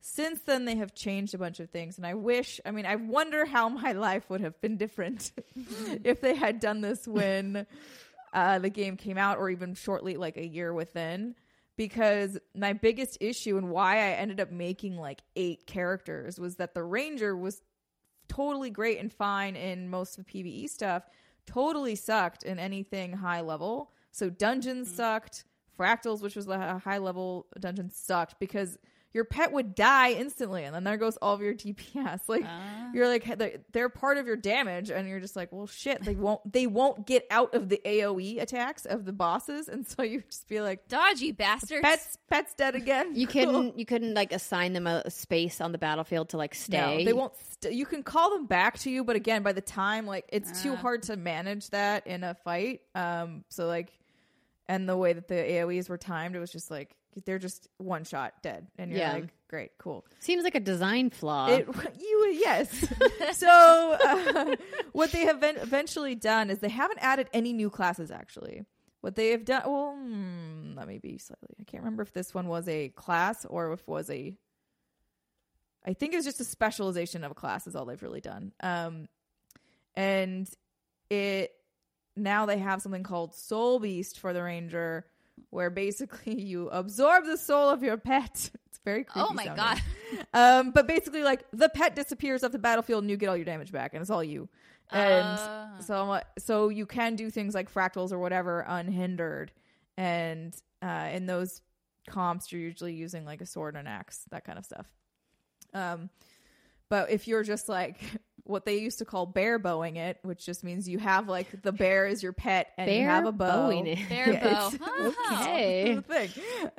it was like the the dumbest easy. Well, a lot of bots would use it. Like if you if they were farming cereals in the world, it'd be just bear botting, like whatever. Just like Bear that- botting. It's a it's a it's a freaking ranger with the brown bear running around with a longbow, and that's what I do. It's very generic and very stupid. Obviously, I have other characters too, but my main is is that. And I was kind of playing around with like, okay, what do I want my new gear set to be? Because my other problem is that my gear set is all condition damage. This is such stupid nerdy talk, but it's all condition I damage. I need to get a new set that's like more berserker damage, which just means straight. I hacksaws you. Mm. Um, but once upon a time, my build was very based on like traps and adding poison or bleeding or whatever. Um, so I don't. But I You're a don't, don't play with a group of people anymore, so I just need to smash them dead. Uh, and uh, yeah, so I kind of just ran around for in the world for a little bit, did some hearts because I don't have enough. Um, I forget the exact terminology of everything in the game because there's so many different types of currency, but basically like whatever gives you the skill points Mm. to level that tree up. So I don't have st- I don't have Soul Beast fully maxed out, so I can't fully do that spec yet until I get more points or whatever, which I'll just get by um 100%ing the new maps that have been out for now a little bit of time, but I haven't really screwed around with very much. It looks like the last major update happened with the Living World season four, which refers to a schedule of content updates beginning on the 28th of November back in 2017, according to Wikipedia. Yep. It's And I- been- I think it has been a Yeah, It's it a says it continues the Path of Fire storyline. So, I mean, it's kind of wild to me that their last major update was that long ago. Yeah, I don't know what's going. I mean, I haven't. I, this is the first time I've personally logged in in quite some time, um, and so I wasn't really sure actually what I would see. But it was just like Lunar New Year is happening. They had a little thing for that, um, but that's a thing that they kind of just do every year, so it wasn't anything particularly special. And I got a bunch of new dyes and a bunch of new things. Like it was just like, here's a bunch of gifts. Fill up your bags. But I haven't gone through. I mean, I still technically haven't done all of the living story missions, so I am also just going to go through and do some of those that I have unlocked because why not? Oh, actually, Shadow in the Ice is live, which is a story on the GuildWars2.com website Just looking as of that. this as of this week. It's the second episode in the Icebrood saga. Um, check out the release page of all the details and read the update notes. And I guess that's the so that's like the newest thing. I suppose The I first don't know that I concept saw update mail of- about it. 2020. Mm. So, Steimer, are you getting the itch to go back and play more? I yes and no because I'm like it. It's a lot right now. Like I haven't played a lot. I've mostly been going through the store, and I'm like, what gear am I going to buy? Like I'm just like, oh yeah. okay, I need to do the prep work so that my character can easily just run around it. And I'm also like, where are the pet locations or the pets that I want? What's the best build to have? So I'm kind of going down the rabbit hole of prep Mm. at this point. Um, and I think if I can make it to the point where I actually like, upgrade Xena, who is my my ranger, uh, then I will definitely like hop back in and play for a bit. Um, but again, it is kind of it's also kind of sad to me. So I went back and I looked at my original guild, and it was like so and so last logged in five years ago. Oh. I was like, Oh man! ouch. That's an ouch. It made me feel sad inside. Dang. Um, because like again, like this, I have such fond memories of this game, and I do think it's still pretty solid. Um, but it is hard. Like if you playing MMOs alone is always a little bit hard. Mhm. No, absolutely. I think any kind of game that is built on clans or guilds that you step away from and then go back to, and like the the crew is just not the same or it's different. You know, kind of gives you a sense of, of loss, a sense of longing, and a sense of like, oh, that was a thing once that was cool, and now it's not a thing anymore, and that's a bummer. And it's tough because I sometimes go back and forth with certain games with this and think like, do I want to get back in? Do I want to, you know, have that be part of my life again? I think about the crew that I played, you know, Rainbow Six Siege with, and I'm like, you know, I could ping them and be like, hey, you gotta want to like jump in for old time's sake, and you know, they probably would be down. But it's like I don't know if I want to go back. You know, sometimes I even. I even feel that way about Destiny sometimes, you guys. It's okay. Your What? secret safe with us. I don't want to like openly like scream from the rooftops, but like I've logged into Destiny a couple of times, and I've just been like, I don't, I don't know if I, I don't know if I want to keep It's chasing hard. this It's thing anymore. Yeah, I mean, I feel like because again, like you go in, you're like, oh, I, like, I loved this thing so dearly once, and it's not bad now. It's just I I'm a different person, and my life mm-hmm. has changed. Is really kind of more of what it is, and I was sitting there like literally clicking around the shop. I have I'm fairly. I mean, granted, maybe the economy's changed, but I'm like, I still have like 800 gold on this one character. I don't know how much is on the others, and I'm like, I actually no that that's account shared so that's all of them. Um but i'm just like and i think i have some gems still. I'm like should i at least spend this on something? Like i don't know. Maybe. I'm trying to figure it out. Like why? I just can't leave it there there's no reason to hoard this money if it's not going to do anything for me Is there like a market where you can sell it, or that does not exist for Guild Wars? I Wars? could sell it back as gems, but then I would need it. No, once, No real once it's in the currency, like it's not like I'm going to get it back. Ever. Oh. yeah, Yeah, An no, that- investment. That, money is long, long gone to the world. Uh, but that wasn't all. It's not like that was all real money. I did spend quite a bit of real money on that game um, because I I loved it so much and I wanted to support them and I bought a lot of cosmetic things because that's really all you could buy. Um, and then they would do uh like harvesting tools that would never break and all that, but they'd have different fun skins. So you'd like whack the rock and it would be electricity or some shit. They had a lot of fun, I'll say, on their customizations team. They did a lot of really fun animations. Or do. They still exist. There's Yeah. still people. ArenaNet is still a company Arena that Net's makes games. still around. you made a damn fine game.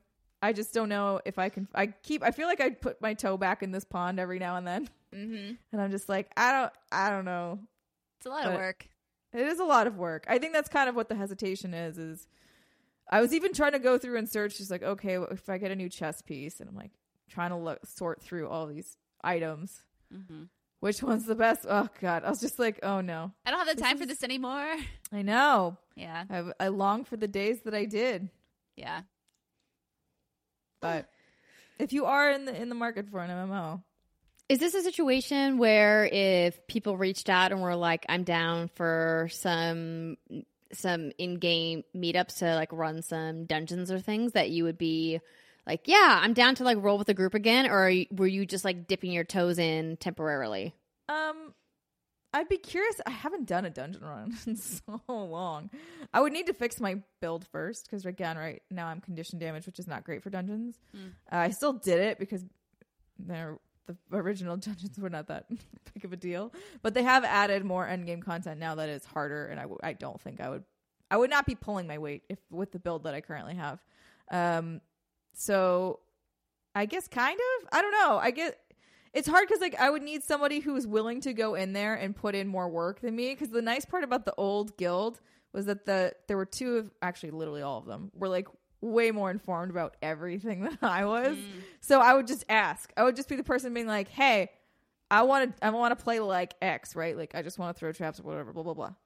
Great. Here's your build. Like here's what you need to buy. Here's everything. I didn't have to do a lot of thinking on my own. I think every guild or clan has those people. Yeah. The What's Good Guardians definitely have has those people. I need those people. If I can get those people, I would be more inclined to play the game again because that's the part that's missing for me where I'm like, I just don't. I want to build Soul Beast. I want to like just hack things with a sword, but It takes a lot of effort to read into that. it takes a lot of effort to do that. And then I need to get, and then like now Ascended Gear is a thing, and I don't even know how to wrap my head around that. I know I need to craft it because you can't buy it yet. Still, ArenaNet. Come on. just let me buy it at the trading post. I don't fucking care. It could be 12 million gold, but like, just let me do it. But you only have 800, Steimer. I know.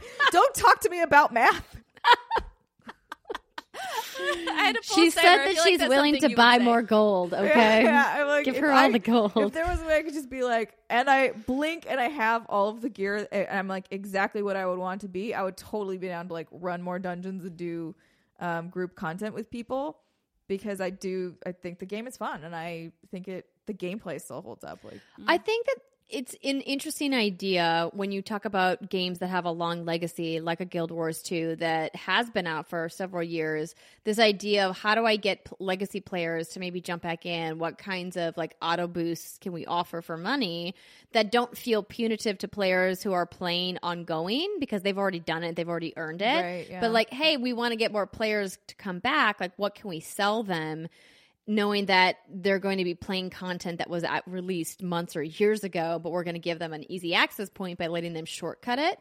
I think that there's nothing wrong with that. I think that, you know, you get into the weeds or some kind of gray or sticky area when you're offering shortcuts on new content. And that's Yeah. where the player mm-hmm. base gets upset of like, oh, this seems like such a waste. And why didn't you just make it for free? Like, it seems punitive to players that can't afford to buy those shortcuts, but it's not punitive when it's content that was released like a long time ago.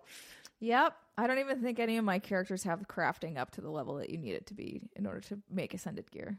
I think I got one halfway there, but like the fucking grind of getting Tears. it there is so hard. it's just like, eh. Yeah. Go back to the trading post, buy 5,000 more pieces of crystal, come back, make this bullshit item. There's definitely, um, and I was actually kind of pleased. I went and I saw, I was like, I knew my old stomping ground. So there's a, a website called Dulfy, um, D U L F Y, and she does like multiple MMOs. She's just a guides person. She's amazing. And it's like, here's all of the dyes and what they look like on a character. And here's all, mm-hmm. because I was like, okay, well, which one of these dye sets do I want? Like, this is how I spent one of my evenings. I was I'm not surprised by this. Looking Yes. at all of the dyes. I want to be pretty. Which one do I want to unlock on my character? They have given me several options here. Okay. Oh no, I like this one. I don't. Okay, I don't like this one. So I honestly didn't even spend that much time playing the game so much as shopping. Sounds right.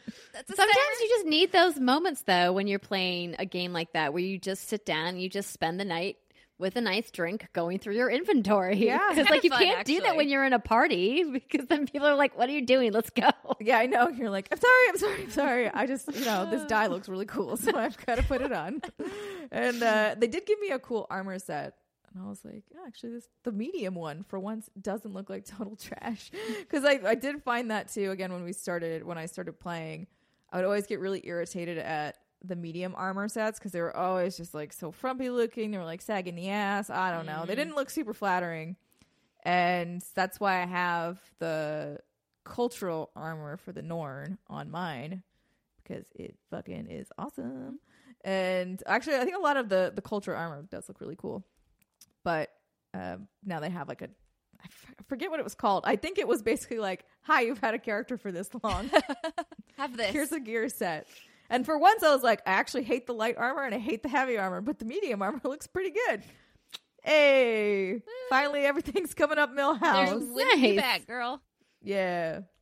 That's cool. Well, I'm glad that you jumped back in and were inspired to revisit an old character. Um, it's going to be a great eventual segue to what we're talking about in the third segment. But before we get to that, Brittany talked a little bit about your experience with Greedfall last week, and you've been playing a little bit more. Nope, spoilers. Put it down. So Oh, Oh, oh, No, it's a no, good it's sad. JK. no, so I mean, I did pick it back up after the last show, so like I'm just kind of being a smartass, and I did play it for maybe four or five more hours. But I found myself, I found myself so enthralled when I was talking to the characters and learning about the story and meeting new people and everything that has to do with everything that has to do with actually like not playing the game itself was is very good and very exciting. But the minute I have to run around and go from point A to point B or run this mission, run that, I found myself getting bored and rolling my eyes. So in our Facebook fan page, I posted the following, and I'm going to read it because I'm going to tell, I'm going to say that people agreed with me and I don't want to put words into their mouth. Okay. So I said, like I said on last week's show, I think this game really stands out with its characters, dialogue, and story. It's an interesting concept for a game, and I'm legitimately excited to see where it goes and how the characters develop. But I'm finding the active playing itself kind of bland. All the areas look mostly the same. There's so much backtracking, even with fast travel, and I find myself burning out. I recognize I focus too much on side quests in the beginning, so maybe that's why these main quests feel so repetitive. If you've played, did you also find this to be the case? And I got about 20 responses, and it, like 99% of them said, yes, this was the case, and that's why I stopped playing. So, Bummer Town, because I really do want to continue playing this. I want to know what happens, but just playing it is not fun, if, if, if that makes sense. I don't know if I've ever had Mhm. to play a game like this where when I'm in the dialogue and I'm making decisions, I'm just like glued to the screen. But then it's like, okay, run to point A. And then from point A, you're going to have to go back to point B. And then from point B, you have to go back to point A. And it's like a lot of backtracking. And even with a fast travel system implemented, it's not good enough. And the game is very. Is, is brown the color that we use to describe it when even though there's like grass and trees and sky, it all looks very like muddled Muddy. muddy. Yeah. Yeah, and mm-hmm. it's funny because Jason was playing The Witcher right next to me, and I tweeted about this because he's never played it before, and he was playing it, and the side by side comparison of the color and the vibrancy is just it was insane. Like I literally thought something was wrong with my TV because it just looked so void of color and anything, and it was Sepia toned. yeah, yeah, that's exactly it, Cyber. That's exactly what it looked like. And so I'm kind of disappointed, but I think um, I'll keep the fond memories I have with Greedfall near and dear my heart. I'll look the rest of it up on Wikipedia, watch some cutscenes and whatnot, because I think if I play anymore, it's just going to taint my overall experience. Um, I do want to say though, Spiders, who are the developers of this game, I think they have incredible ideas, and I think they're a very, very talented studio. I think maybe budget and time restraints were an issue with this. I think though, if they are given the correct resources, they could make like the next. They're just maybe one or two games away from just creating that blockbuster. So definitely keep an eye on them as a studio. And Greed- Or eight eyes. Wait, no. How many eyes do spiders have? Eight. Okay, good. Well, wait, wait, it what? Or depends on that it depends on the it depends on the spider, I believe. I'm like, they have eight legs, but I don't remember how many eyes Wait, they have. How many eyes do spiders have? Eight. Yeah. Okay, People eight usually eyes, think eight of legs. spiders having eight eyes, but that's not always true. While most, spiders, have, eight eyes, They're also there are some that only have six, and even some that have fewer than six eyes. Six eyes. They always come in an even number, though. There are no cyclops spiders. dang. Drat. Well, Drat. thank God for that. Yeah. As if spiders weren't terrifying enough. I actually think it'd be funny. Cyclops Or if there's just like three. like three, like doo, doo, doo.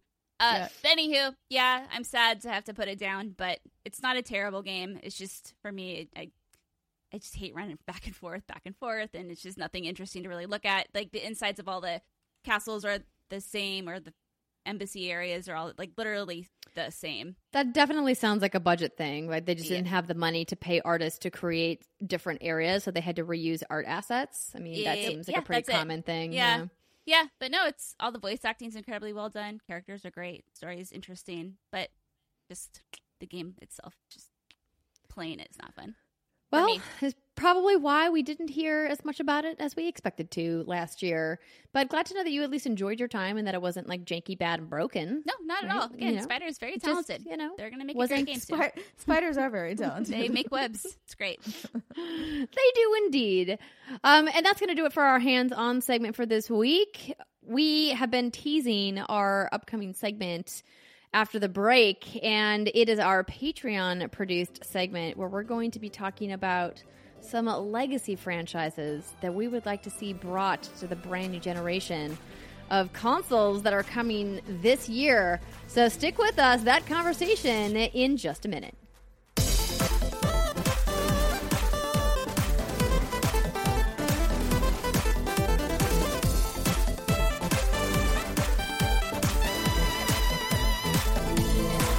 Good, everybody? Welcome to the final segment of the What's Good Games podcast. This is where we usually do our feature segment, and this month it is brought to you by patreon.com slash what's good games. Brittany, you want to talk about our poll that we had with our patrons this month? I would absolutely love to. So we pulled our patrons, and as you ladies know, the process goes as follows. I say, hey, what do you want us to talk about? Submit your topics below in the comments. They do. I pull a few, and then the Patreon community votes on said topics.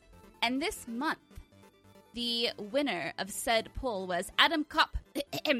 you can bring back three exclusive dormant franchises for the new consoles coming this year. What would you pick and why? But we should read our mythic patrons. Of Yes. course. Well, because I was going to lead in Ah. with the fact that this is one of the many benefits that you get when you join membership at patreon.com slash what's good games. We have many different types of memberships available. You can become a legendary member where you get access to the after hour stream. You can become a, a rare member where you get access to the ad free version of the podcast. Or you can become a mythic member where we give a shout out to you every month on the show to let you know just how awesome you are. We've also got other fun tiers that have physical rewards like the You've Got Mail tier and so much more. If you guys are interested in checking out all of the, oh, you've got the postcard there. Is that the one from November? Oh yeah, we're, Is that- we're that's a big the three-headed turkey. Mm-hmm. Yes, a handwritten postcard. That's an option.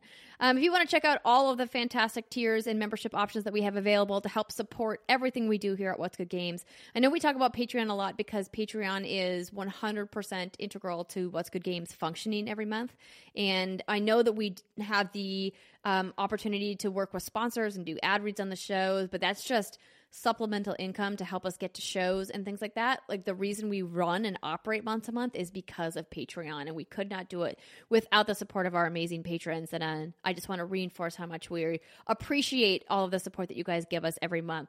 So without further ado, let's read the names of these fantastic mythic members and above. I'll go ahead and just get started with uh, Chewy's godson. Ad- oh, who's going next? You go ahead. Okay, Adriana Rock Williams, AJ Lira, Al Tribesman, Alberto Andreas Videla, Alex Regopoulos, Alexander David, Alex Kuchler, Andrew Cotton, Ariella Furman, Bing Zoo Pow, Benedict Bond, Bill Stillwell, blah blah blah blah. Brendan Clark, Brian Harper, Brian R. Johnston, Carl Peterson, Chip Bigelow, Chris Wilson, Krister Lindmark, Chai Jackson Burgess, Zeva McClitchy, Devon Nitz, Donato Sanicio III, uh, E. Benjamin Cheknos, Elizabeth Brooke, Elmo Shell, Emily Kent, Eric Z, Ermagerd Oh. Arenda. Okay, so I have to take a quick pause because the last couple of months when we've read um Ermagerd's name, we've been like, please write in and let us know if that's your actual name and we're being assholes by making this joke about it. And so um she wrote in and said um, Orenda is actually my real name. Irma Gerd is just a screen name I constantly use. Thank Smiley emoji. My name is consistently butchered, so I'm super stoked that you guys all pronounce it the right way on the first try. Thank Go you, us. Ermagerd. Ferris Atek, Gary Peck, Gio Corsi, Gregory Horton, uh, Ivan Bejarano, Jacob Ernest, Jake Sue, Jared Coomer, Jared Howard, Jasmine Lee, Jason Demers, Jessica Bloom, Joe Kennison, Joe Schlief, Joe Wilson, John Drake, Giselle Bassa, Justin Foshi, Justin Foss, Kevin Bennett, Kia B, Kyle Kaiser. Lucas Cheney, Marco Ontiveros, Marcus Brown. Mark Drastrip, Martha Emery, Matt Jones. Matthew Goder, Matthew Simpson, Melanthia Sarams. Michael J. Gilbride, Michael S, Michaela Sage. Muhammad Muhammad, Molly Bittner, Nam Bui. Nathan Watkins, Nicole Humphrey, Noel Never Never Neverez. Navarez. Never, I was like, no, that does not sound right. We're not in Never Neverland. Navarez, my bad. Noel, Noel, Noel. Oh my god, I'm done. I'm done. Ozzy Mieha, Mia. Mieha. I can't read from this See? moment. Miha. oh dear. Oh, Ozzy, you're the best. Paige Porter, Patrick Higgins. Patrick Landry, Patrick Weller, Pete makes shoes. Pete Punctified, Pure Blue Octopus, RJ Bryan. Reagan Ibsen, Rob Leonard, Robert Adams. Rolanda Bala, Ross Haney, Roland Bala. Rolando. No, I had it. Rolando Rolanda. Bala, Like Uh, Ross Haney, Sam Zielk. Sean I, Sean Stevenson, Stephanie Oh. Fitzwilliam. Tara Bruno, my mama Teresa Enert, Ghost Dog Full 20 Man. Throw Seven, Timothy Bennett, Tony Shea. Trent Barry. Barry. I couldn't. I couldn't tell if there was an N from over here because again, I'm I'm reading it farther away than you guys are. she is. It's true. That's true. Trent Pennington, Chimasaki. Trivial, triv, well, trivially, Travis, Tyler McCall, Tyler Phillips. Will Will Column, Will Hernandez, I am so sorry. Yisun Kaginomai. Zach Hershey. Yes. Wow. I think we've asked Yasun to write in as well. I can't remember if Yasun has or not. Um, we apologize again. Uh, thank you so much to all of our mythic members and above. We love reading and mispronouncing your names and appreciate that you appreciate that we are doing it hopefully in a humor humor filled way and not intending any disrespect whatsoever. Names are hard. Ah. Yes, they are. And I love that one one month somebody wrote in was like, here's uh like how to pronounce names Oh, like dot com website, and we put in Steimer's name and it said do not know how to pronounce. Yeah. Just like it like stumped it. It was like the person was trying to be smart too. They were like, "Why don't you just Google it?" You're like, "Well, it doesn't always know." Turns out there's like many n- different ways to pronounce names. Like my name, Andrea. There's like six different ways that you can say the I, name Andrea. so many people are like Andrea, Andrea. and I just look at them. Andrea. I'm like, "You've never met her, have you?" or you have, and you said that to her face, and she's wanted to slap you. It's it's it's true. Um, or I correct people and then they continue to say it wrong because they think it's funny, and I'm like, Andrea. Anywho, we love you guys. Now let's talk about what dormant or dead franchises we want to see rise from the ashes in this upcoming generation of video games. I mean, if they don't make another Viva Pinata, I'm I gonna knew it! Fucking riot! I knew Oh, it. yeah. Okay, so Xbox Series X is coming this fall, and your plea to Microsoft is bring it back. Yes, Bring it back. give me more Viva Pinata. At least five of us want it, so I think it's definitely worth the development cost. At least five, everybody. Yeah, at least five. I know Joey's on board. Joey Noelle's kind of funny. Mm-hmm. I feel like you two would. I would force you to play it. I would play. Listen, if they announce even a remaster, I would play. Oh, Yes. dude, we should play that for one of our after hours stream. Oh my god, I would love that. It's so relaxing. Yeah, you can walk us through it, baby girl, because I've never played it. Oh my gosh, we'll build the most beautiful garden together. Okay. Oh, I'm so excited for our future. Um, so for people who have maybe heard you talk about Viva Pinata but have never played or seen the game, how would you describe it? Like what what is it as a game? A beautiful acid trip. Um, Okay, go on. because it's just a first person camera, but the whole premise is you have been given this you have a small plot of land to start with. You basically have like a shovel, a watering can. Those are kind of the tools that you'll um, swap between uh, as you are gardening. And you make a garden. So you start small. You have like they give you a seed to plant, and then what based on what you build in your garden, it attracts really cute, very colorful pinatas. So the whole thing about the game is you're trying to make your garden as diverse as possible and build um, things that different types, new types of pinatas would want to come to, and then along the way, uh, quote unquote evil pinatas Oh no. will come. Like the pest pinatas will come, and you'll have to smack them with your shovel until they explode into candy. Uh, and then because yeah, because that's that makes sense. normal and but it's just it's a really cute fun relaxing game and it's very bright and colorful and adorable and you're like okay i want to get the bird one to come to my garden therefore i need to be able to get this type of seed in order to and i have to plant it in a certain whatever and make sure it has a certain fertilizer blah blah blah uh, and then they had like you could mate the pinatas and it was a funny Oh. mini game Oh well, Okay, now. so wait, are, are the how are the pinatas alive? how is anything alive I mean, well, we have bodily organs and you know a beating heart. I'm talking like. you don't think sugar you can't run on pure sugar that's all they run off okay, they're not like possessed by like spirits and shit. No, if you Oh. like I said, if you smash the the you can technically smash the good pinatas too. It just is really sad. Um, but if you're like, I have done it before, where you're like, no, get it, like I don't have room for you. Get out. Um, so sometimes you gotta gotta make the hard choices in life. Um, when you smash the pinatas, they'll just explode into candy, like little taffy looking candies. Um, and it'll go hooray! Like all of the children are really Oh, excited Terrible. This is scary. of the death of this pinata. Um, children are terrible. I mean, I don't know what more evidence you need. I, I was gonna say I don't blame you and I believe you. yeah, yeah. Agreed. Agreed. Um, oh my god. but yeah, so that was uh, the first Viva Pinata. The second Viva Pinata is Viva Pinata Trouble in Paradise. Essentially the same game. However, they added two different plots of land. Uh, and they made it a little bit more structured because the beginning of Viva Pinata kind of gets you going, but then it kind of also leaves you alone and it's like, goodbye, figure it out.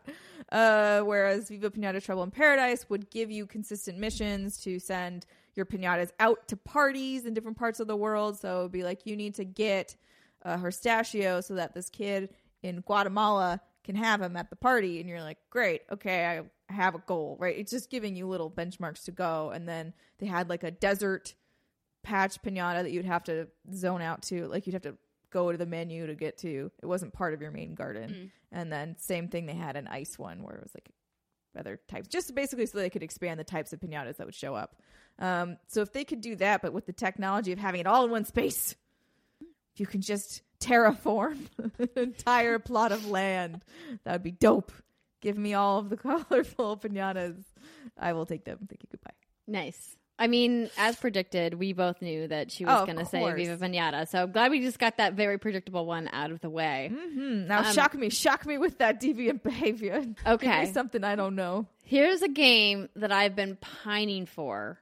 And I think with all of the cross platform stuff happening, now is the time to bring it back. Where is Peggle 3? Oh, Ah. Peggle. Where is it? I want Peggle so bad. I love the Peggle franchise. I know that the last thing we got was was Peggle Blast, but it was kind of like a piss poor substitute after Peggle 2, which was like a perfection of a game. Do you think they're just like we can't, we can't, we can't beat that? I don't know. I hopefully they can. So like PopCap has obviously been working on the Plants vs Zombies franchise. The Garden Warfare uh, franchise has done really well on console. They have uh, Welcome to Neighborville, I believe, is the latest installment, which you may or may not have played because it was in beta last fall, and they've been doing updates for it. It's been kind of like quietly chugging chugging along on console. But I, as much as I enjoy the Plants vs Zombies franchise, like I really want Peggle back because it's such a fun puzzle game that has great humor and the gameplay was just so satisfying the way that they would make you chase for high scores it's rare that a game gets you so hooked that you quit a level the moment you make a mistake. You're like, nope, I'm not going to get it. I got to start over. Nope, not going to get it. Got to start over. And mm-hmm. we all have played those games where you're chasing that perfect score.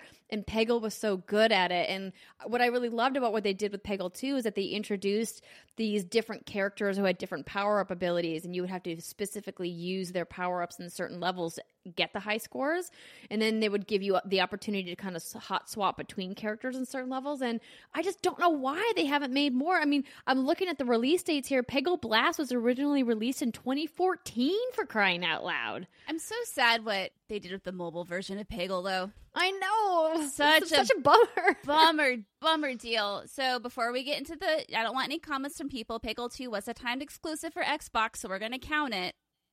Waving my finger at you, commenters. But, yeah, I love Peggle. That was such a fun game. And I'm not really one for puzzle games. Oh my God. My dad loved that game so much. He would actually get so into it that he would start kicking his feet up when he played the crab guy. You know, when you have like the flippers and you have to bounce the balls around. He would Yeah. like actually like kick his like feet in the air. and Thinking a that it would help. Yeah, like Yeah. it like it would help. Which it, I mean, he's also the guy who jumps while playing Mario. So That's I adorable. mean, you Yeah. know, sometimes. yeah, But I just think that where we're at now with how far advanced smartphone gaming has come since Peggle Blast, which uh, was originally released, and how people are playing on multiple devices and there's cloud saves and where we're going with streaming, it just seems like a game like Peggle would fit on virtually every device you could possibly Yes. play video games on. I'm like, I oh. mean, Nintendo could even take it as an exclusive because it would be such a perfect Switch game. I'm like, Could you why isn't imagine? anybody doing this? Make it Apple Arcade exclusive for all I care. No, Apple is spending money on games for arcade. Like they've got millions of dollars they're handing out to devs to make stuff for Apple. Like I don't care if it's an Apple Arcade exclusive. Like let's go. I just want more Peggle. Oh my god! And Nintendo though, if Nintendo did it, they could bring in some of the iconic Nintendo characters. That would be so much fun. It would be, but I don't know if EA is on board for that. I mean, it's, it's disappointing to me when there is a franchise that clearly was successful. I mean, granted, it didn't like light the world on fire. It wasn't like the best selling game ever, but it was pretty universally well received Mhm. by both fans and critics alike, and it was a super fun game. I just don't know why you wouldn't keep making something that was so good. Remember I that? mean, th- they stopped making Portal.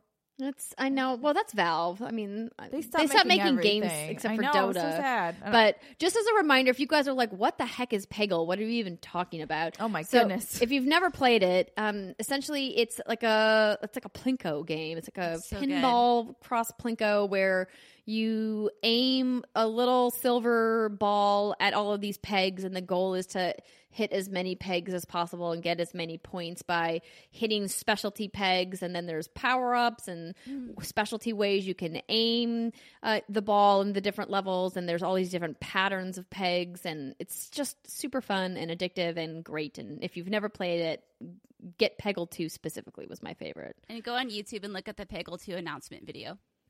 yeah, that guy was. fun. That was such a fun time. uh, that's a great pick.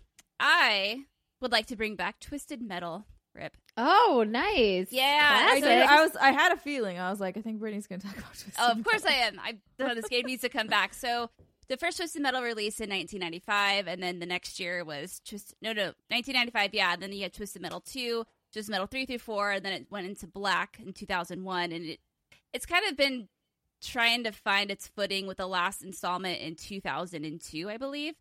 And since then, it's just kind of been like, bleh. there was there were supposed to be PS3 games, but those fell through.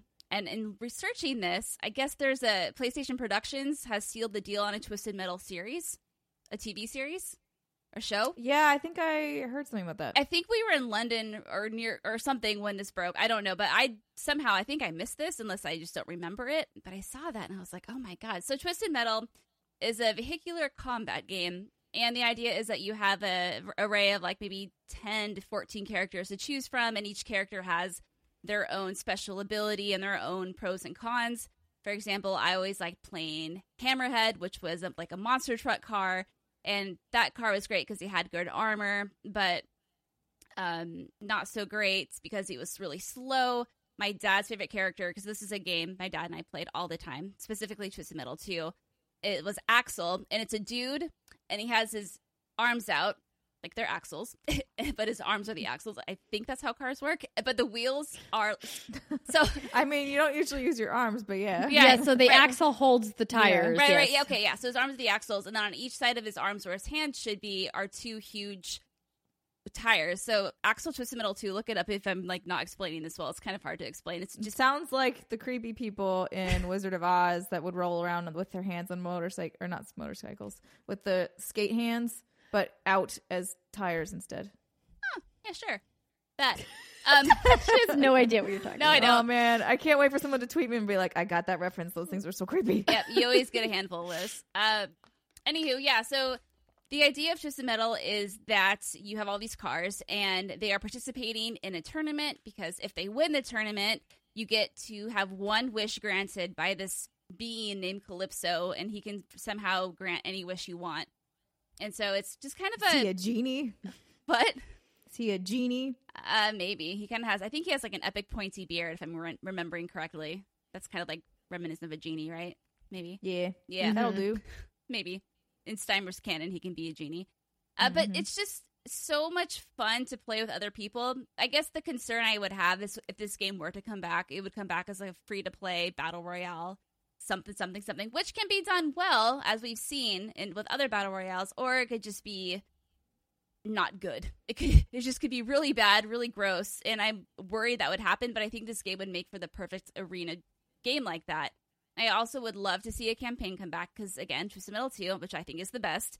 That's why my dad and I played it. And you would just go through level through level, and you'd work together as a team. So it'd be like you two versus like six other cars, and it was fun to go through the levels and find the best hiding spots, find the best sniping spots. You'd learn where all the health was, where all the special abilities was were, and then you could even like hack store the game. Well, not really. It's a code that's built into the game, and you learn the code by falling off a rooftop.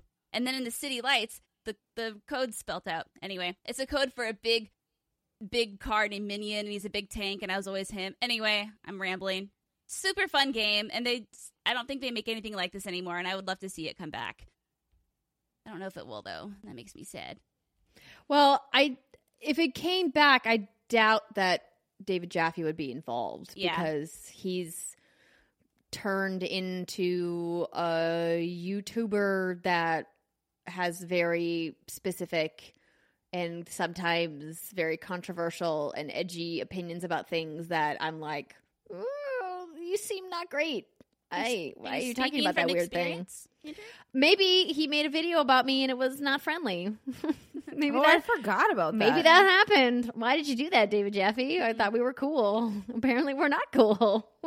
so, Hope you get that um, fixed. but doesn't mean that that franchise is gone because he wouldn't be involved, or that maybe even that he would not, that he wouldn't be, or that he would be. I don't even know if he was involved Mm. in the. I don't know if he was involved even in the later entries. I'd have to. Oh, I think he was. Yeah, he was. I think I was reading quotes from him about the PlayStation Three versions. Anyway, let me know if I'm wrong. I know someone will. And a great game, really, really fun. But it's been dead for a very long time. But apparently, we're getting a show, so that'll be interesting. Yes, it will. That's a word for it. Yeah. Um. Okay, Steimer, what's your next Hmm. pick? I mean, it, it's not going to happen because I already kind of mentioned. But like, I think honestly, most of the things from Valve, not even talking about Half Life, but Portal, another Portal would be Portal, great. Like another um, Left 4 Dead would be fun. Yes. but like they're not, they're not making those. They're not So- making the video games. there is no hope of them happening, but it doesn't matter. This is whatever pie in the sky. Yeah. Like those games were really fun, and I liked both of them, and they were quality experiences. You know, Portal for the first person puzzler element, and then just the humor of Portal is amazing, Yes. and the storytelling, ugh, top notch. And then obviously the fun co-op elements of Left 4 Dead are super creepy, which Brittany always likes. I don't usually like that part, but I'm okay with it because there's other people there. I feel a little bit more secure, and uh, you know, just running through those weird, creepy maps and trying to figure out like, oh, wait, do you hear that? Oh, so good. Okay, nobody bother her. I know. And then someone always does. Just They're like real life. Don't bother the crying girl. Leave her alone. Just fucking sneak past. It's kind of good Get advice in general. Unless like someone really needs help, if someone's just bawling on the side of the street, maybe they want to be left alone. Or maybe they need help. I don't know. That's true. I don't know. Um, but yeah, I think She Portal might kill you is. if you look at her. I mean, yeah, but that's not that's not a good thing to happen. But it's interesting because like those are two very different franchises, and I think like a game like Portal seems like it would be such a, a layup for Valve to bring back, and obviously would require substantial resources, but not maybe as extensive as a game like Left 4 Dead would because of that multiplayer aspect and how that just inherently requires a bigger team to to manage To and to balance. yeah. Um, but I think that Portal is one of the all-time greatest franchises ever created, and it's sad that that game has been dormant or that franchise has been dormant for so long, knowing that Valve has the resources, more than enough resources to make those to make both of those games. Quite frankly, they have the, staff to do it, and they have the resources to hire more staff um, if they need to. But it's sad. But yeah, it would be great if it came back. But it's not. I don't No. know if it's ever going to. No. Might be dead forever. Rip. Rip. Um, another franchise I would like to see come back that we haven't heard from in quite some time is the Resistance franchise from Insomniac Games. So, if you guys never played Resistance, it's a first-person shooter and third-person shooter um, series developed by Insomniac and published by Sony. These were PlayStation exclusives. The series takes place in an alternate history in the 1950s in which an alien civilization known as the Chimera have invaded and conquered Earth, expanding their armies by capturing humans and transforming them into monster like super soldiers to fight for them. The player takes the role of one of the remaining human armed forces as they fight against the Chimera invasion. Um, the series is noted for its both conventional and futuristic weaponry, reflecting Insomniac's previous work in the Ratchet and Clank series. That comes from Wikipedia. So I really enjoyed Resistance because this I started playing Resistance when I was really just getting into shooters for the first time. So like the mid 2000s, um, mid to late 2000s, early 2010s. So Resistance 3, which was the last mainline game, uh, came out on September 6, 2011.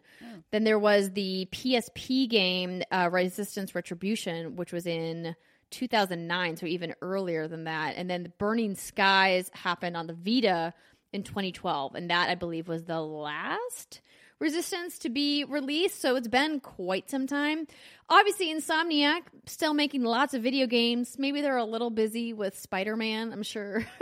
I'm sure Pla uh, Sony and PlayStation have gone and been like, "Yo, so Spider Man PS4 did really well for us. Maybe you just make Spider Man 2 and we never re- revisit Resistance again." But what I think would be beneficial going into PlayStation 5 is that Sony has always historically lacked compelling shooters that were exclusively first party that they've had partnerships with major shooters obviously call of duty being their primary shooter partnership at the moment.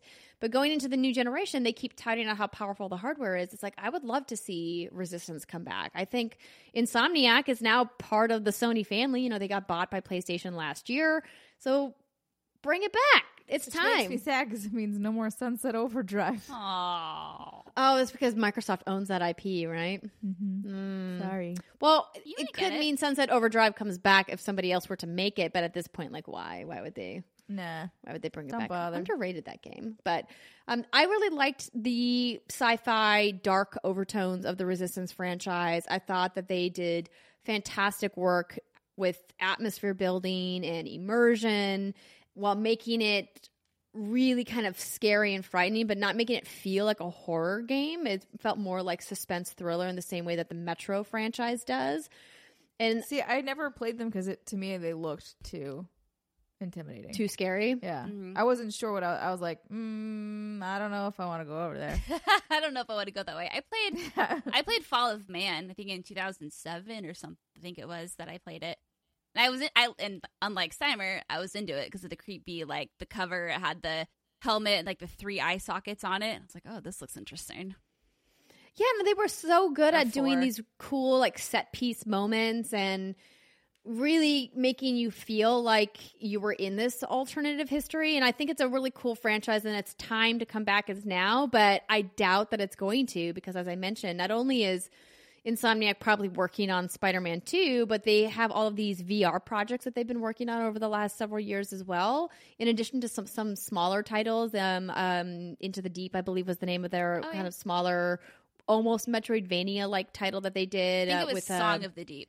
Song of the Deep. That's it. Uh, with um, GameTrust, GameStop's former publishing arm, and I just don't. I'm not holding my breath, but I think if any time to bring back a Sony first party game that is now truly 100% first party, now is the time. Do PlayStation. it, you Think about cowards. now. now think is about the time it. for now. Yeah. Do it, Yeah. do it. Okay, so my next one is Silent Hill. So, but I've never finished a Silent Hill game. I've only played bits and What? pieces. Really? Yeah. Well, because here's the thing: loved Resident Evil growing up, but something about Silent Hill just felt so dark and scary that I was like, Didn't like the fog.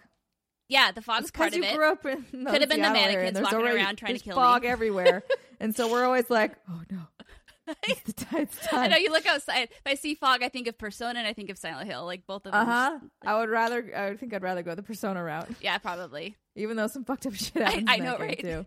Yeah, no, Silent Hill, something about it. I mean, the zombies were terrifying in Resident Evil, but in Silent Hill, you have like mannequin legs sewn on together, like scrambling around. You got crazy No, nurse you. mannequin things and other things going on. So, fun story. When I was, oh, I don't know how old I was.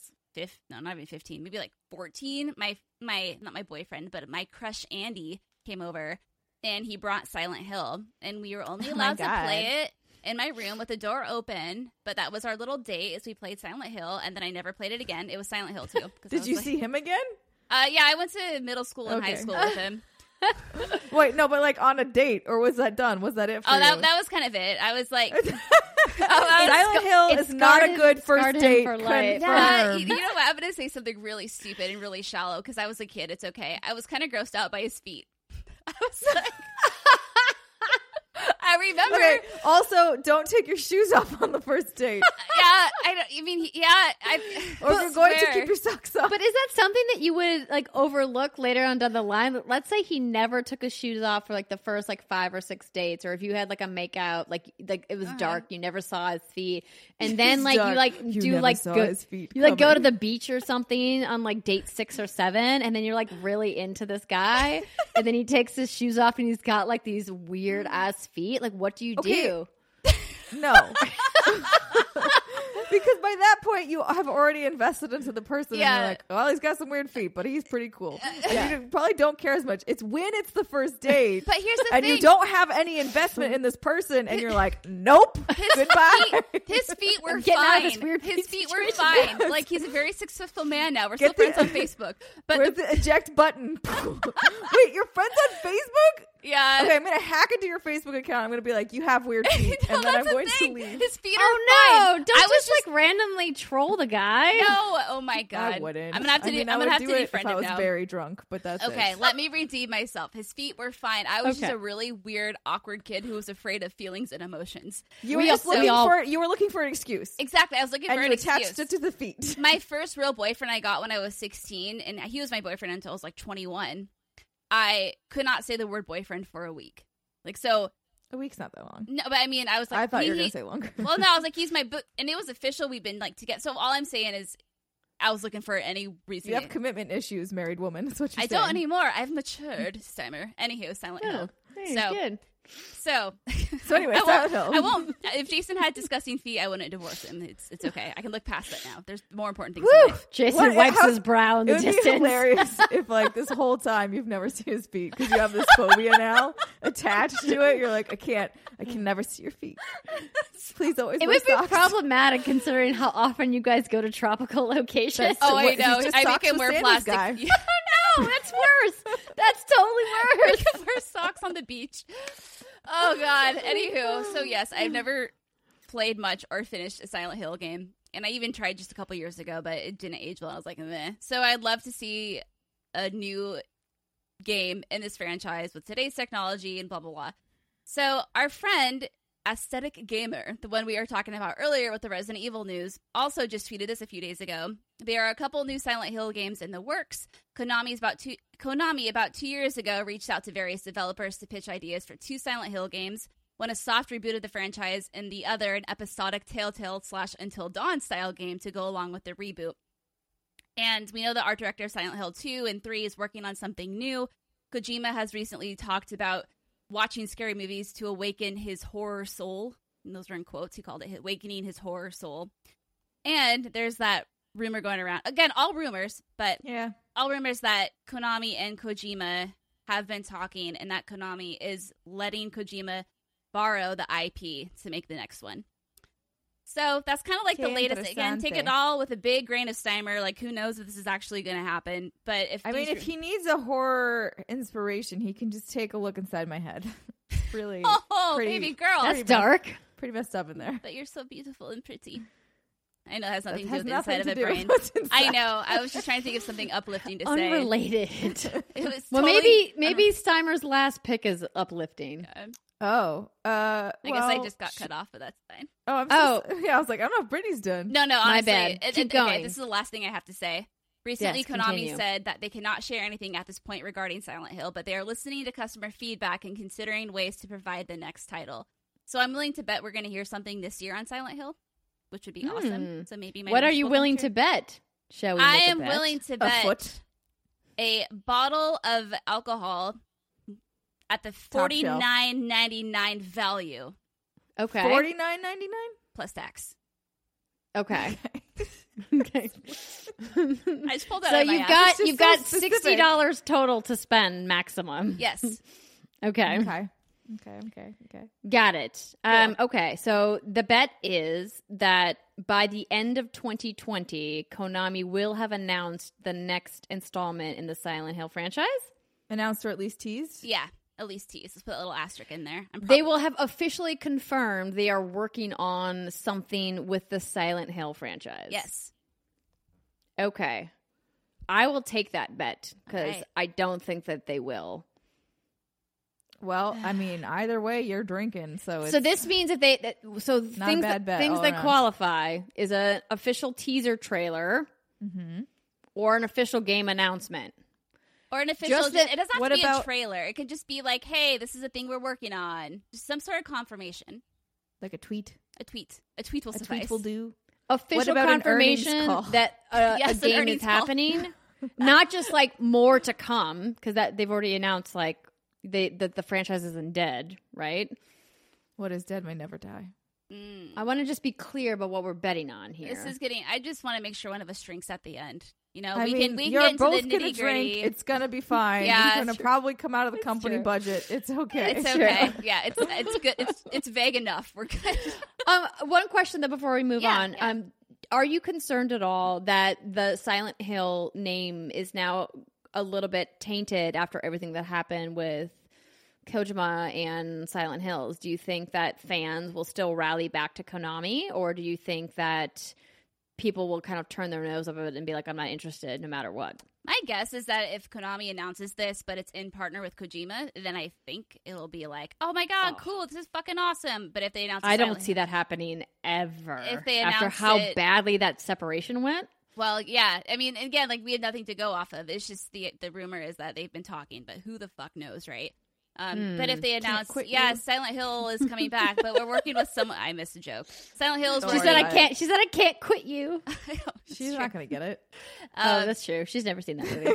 no, I've seen that. Oh, okay. I did see that with my mom in theaters. Aha. Brokeback Mountain, everybody. Aha. Anywho, but I think if if they, Konami announces it, we're doing it, but with a different partner or internally or whatever, then I think people will be like, "Boo, fuck you." They'll be like, no. yeah. We say no. We say no, no, no, no, no. Okay, I'm done. Okay, Steimer, your last pick. Last pick is again something that will never happen, at That's least for the foreseeable future, but it's fine. Um, honestly, I want BioWare to either revive Knights of the Old Republic, which they can do Ah. technically since There was a by EA, rumor about that going around, actually. or Jade Empire because no one ever talks about the game. Oh, you're right. I haven't heard about the game in a long time. I mean, like since the since the release, it's just like was an abandoned franchise, but got fucking like almost perfect scores across the board. Like it was a great game, but they were just like, man, we'll just throw that in the trash. I don't know. Dang. it's it's just so strange to me, but um, I do hope that a new Kotor is on the way because I think that that would be awesome, and I think fans would be stoked. There has been so just so like we the reason we didn't cover the rumors in the in the news is because I think the rumors are completely unfounded and without merit. But just for like argument's sake, since the whole purpose purpose of this segment is to talk about old franchises we want to see revived from the dead, the rumor is that the that KOTOR is being brought back by EA.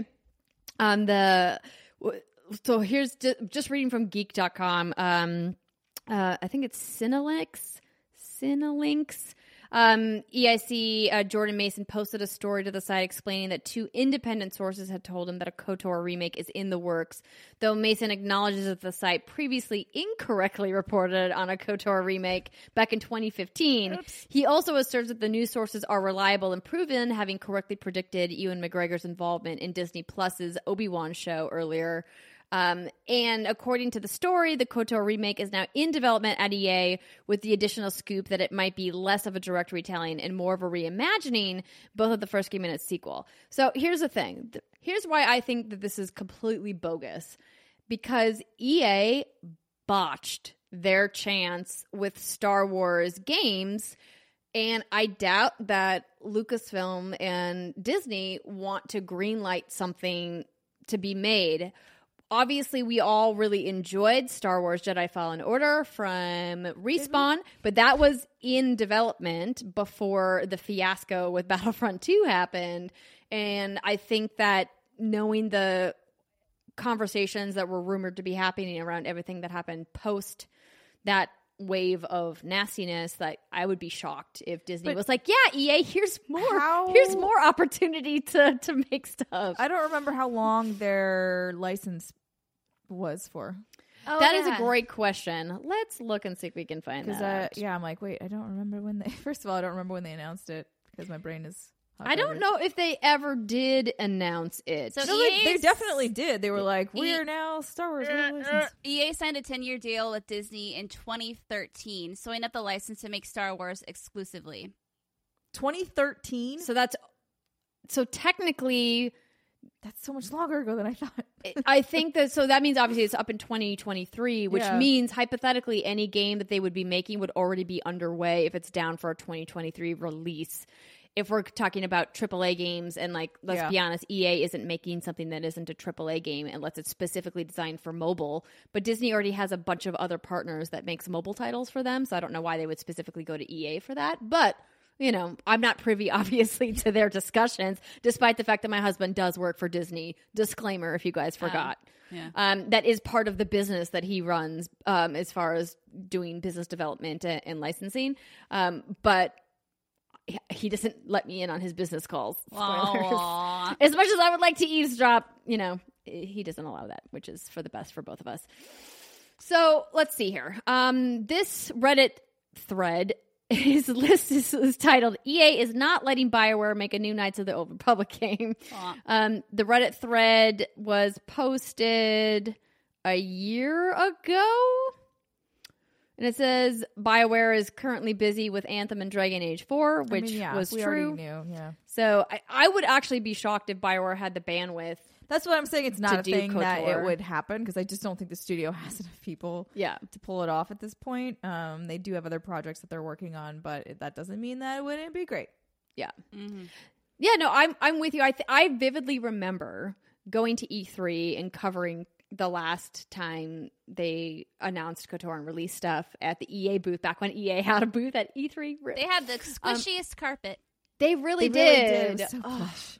They had such a fancy, large booth with That blue all of these different fancy sections, and it was right there in the front of the South Hall. So right when you walked in, it was just like electronic arts. And It's they in had, the game. they had a sports section, and then they had like their RPG section, and they had like the racing game section, and it was amazing. And obviously, I've loved working with EA at EA Play, and I think EA Play is a really cool festival idea, particularly because they, you know, allowed people in to play their games before EA started, or excuse me, before the ESA started selling gamer badges to E3.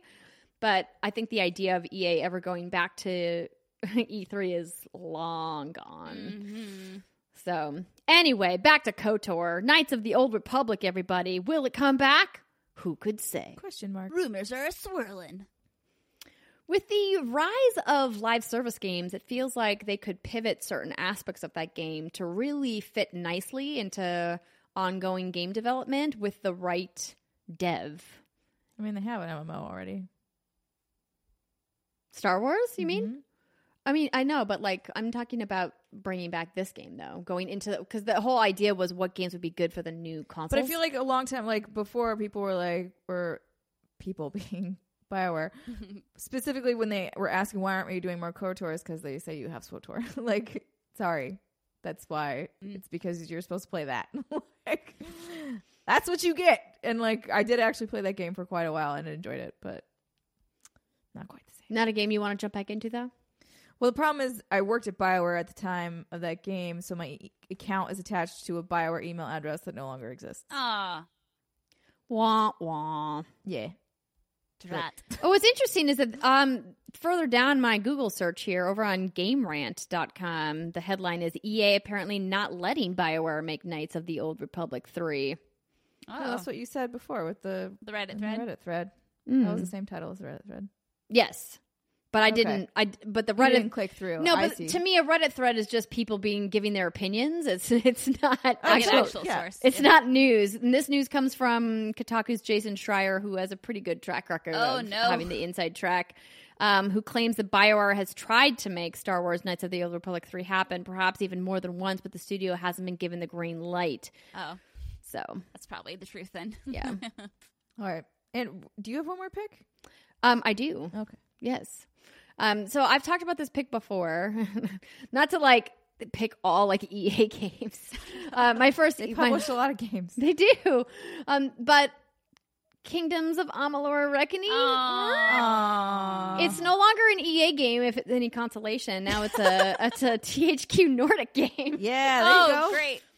Come on, THQ Nordic buying up You, all this random you know that publisher that owns over 200 IPs from So the last time I interviewed uh, That's THQ Nordic nuts. reps.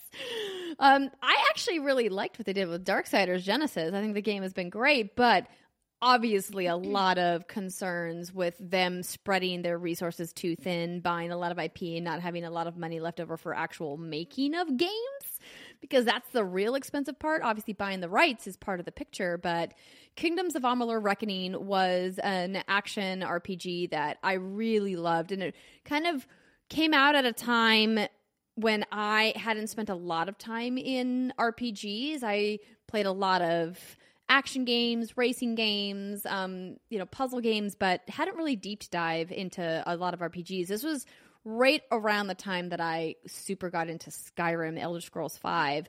So it came out back in 2012 and what I liked about it is that it was from fantasy novelist R.A. Salvatore, who you guys may or may not know. Um, and I liked the way that it felt fantasy, but it didn't feel like unapproachable fantasy. Because sometimes when you get new fantasy franchises, the jargon is just too dense and It's it not super nerdy.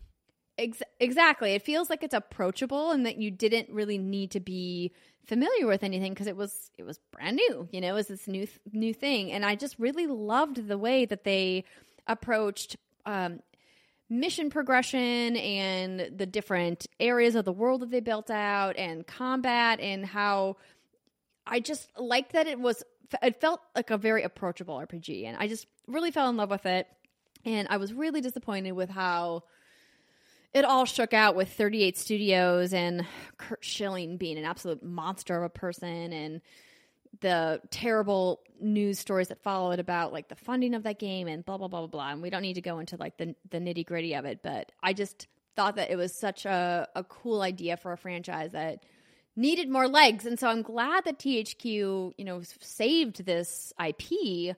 But I mean, this is But you got to do something with it. I mean, yeah, it, it- this is a big budget thing. There's a reason why this game tanked. Obviously, Schilling like had was misappropriating funds in a variety of ways. Yeah, but and there was also an MMO and, and co-development that was, I think, really the, the sinking ship. right, exactly. Um, Uh, but I think THQ Nordic could do something cool with it if if they brought it back. But I wouldn't necessarily want to see it brought back as like a double A game or like middleware. I would like to see it brought back as like a full, like blown triple A big budget title. It'd be so good. So I just recently, I never finished it. I got maybe a quarter or a third of the way through, but I played it on my Xbox One. You can get it on there through the Xbox 360 marketplace for 19.99, and it still holds up incredibly well. So if it's a game you've wanted to check out before, I would definitely recommend it. Cool. I didn't realize that.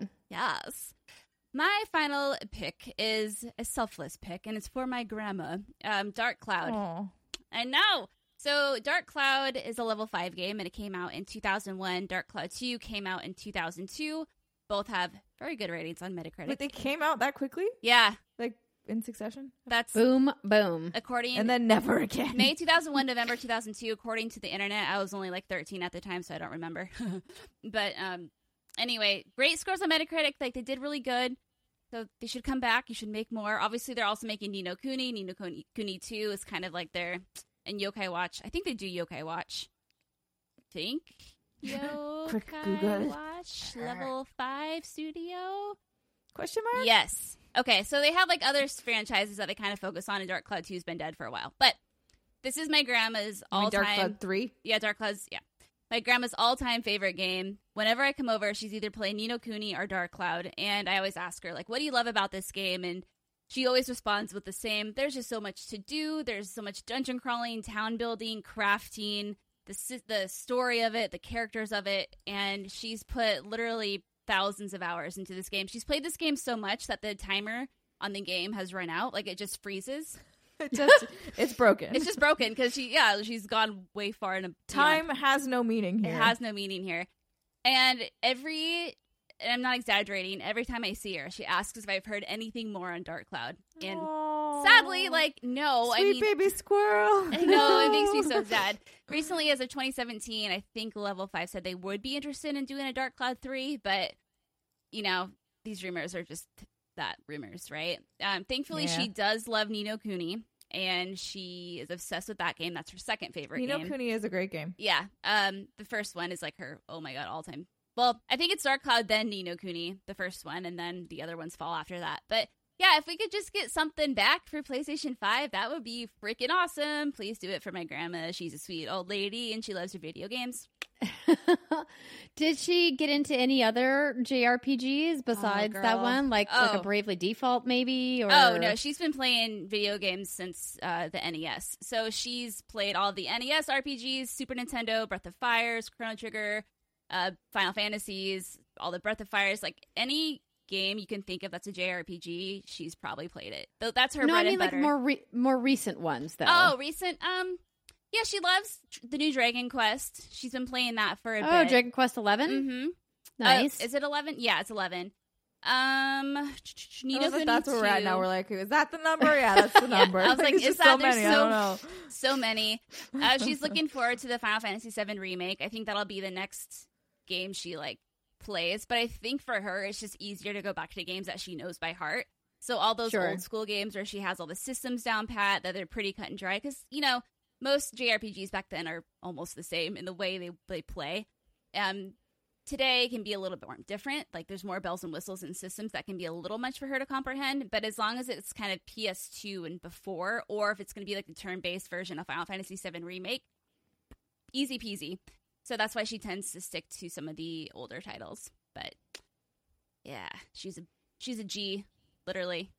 She is a G. We got to get her on the show sometime, Britt. I would I would love to make that happen if I could. When That would Dark be Cloud awesome. 3 gets announced, we're going to Oh my god, I'll have to record Tell a Grandma if that, that, ever she's got to come on the show. Yeah, Yeah. exactly. Yes. Awesome. Well, this has been a really fun conversation. So, thanks to um, our fantastic Patreon community for voting this as something that we should discuss. Um, it's always fun to kind of take a, a stab at what we'd like to see. Um, make it happen, you cowards. All of you. Make all the games happen.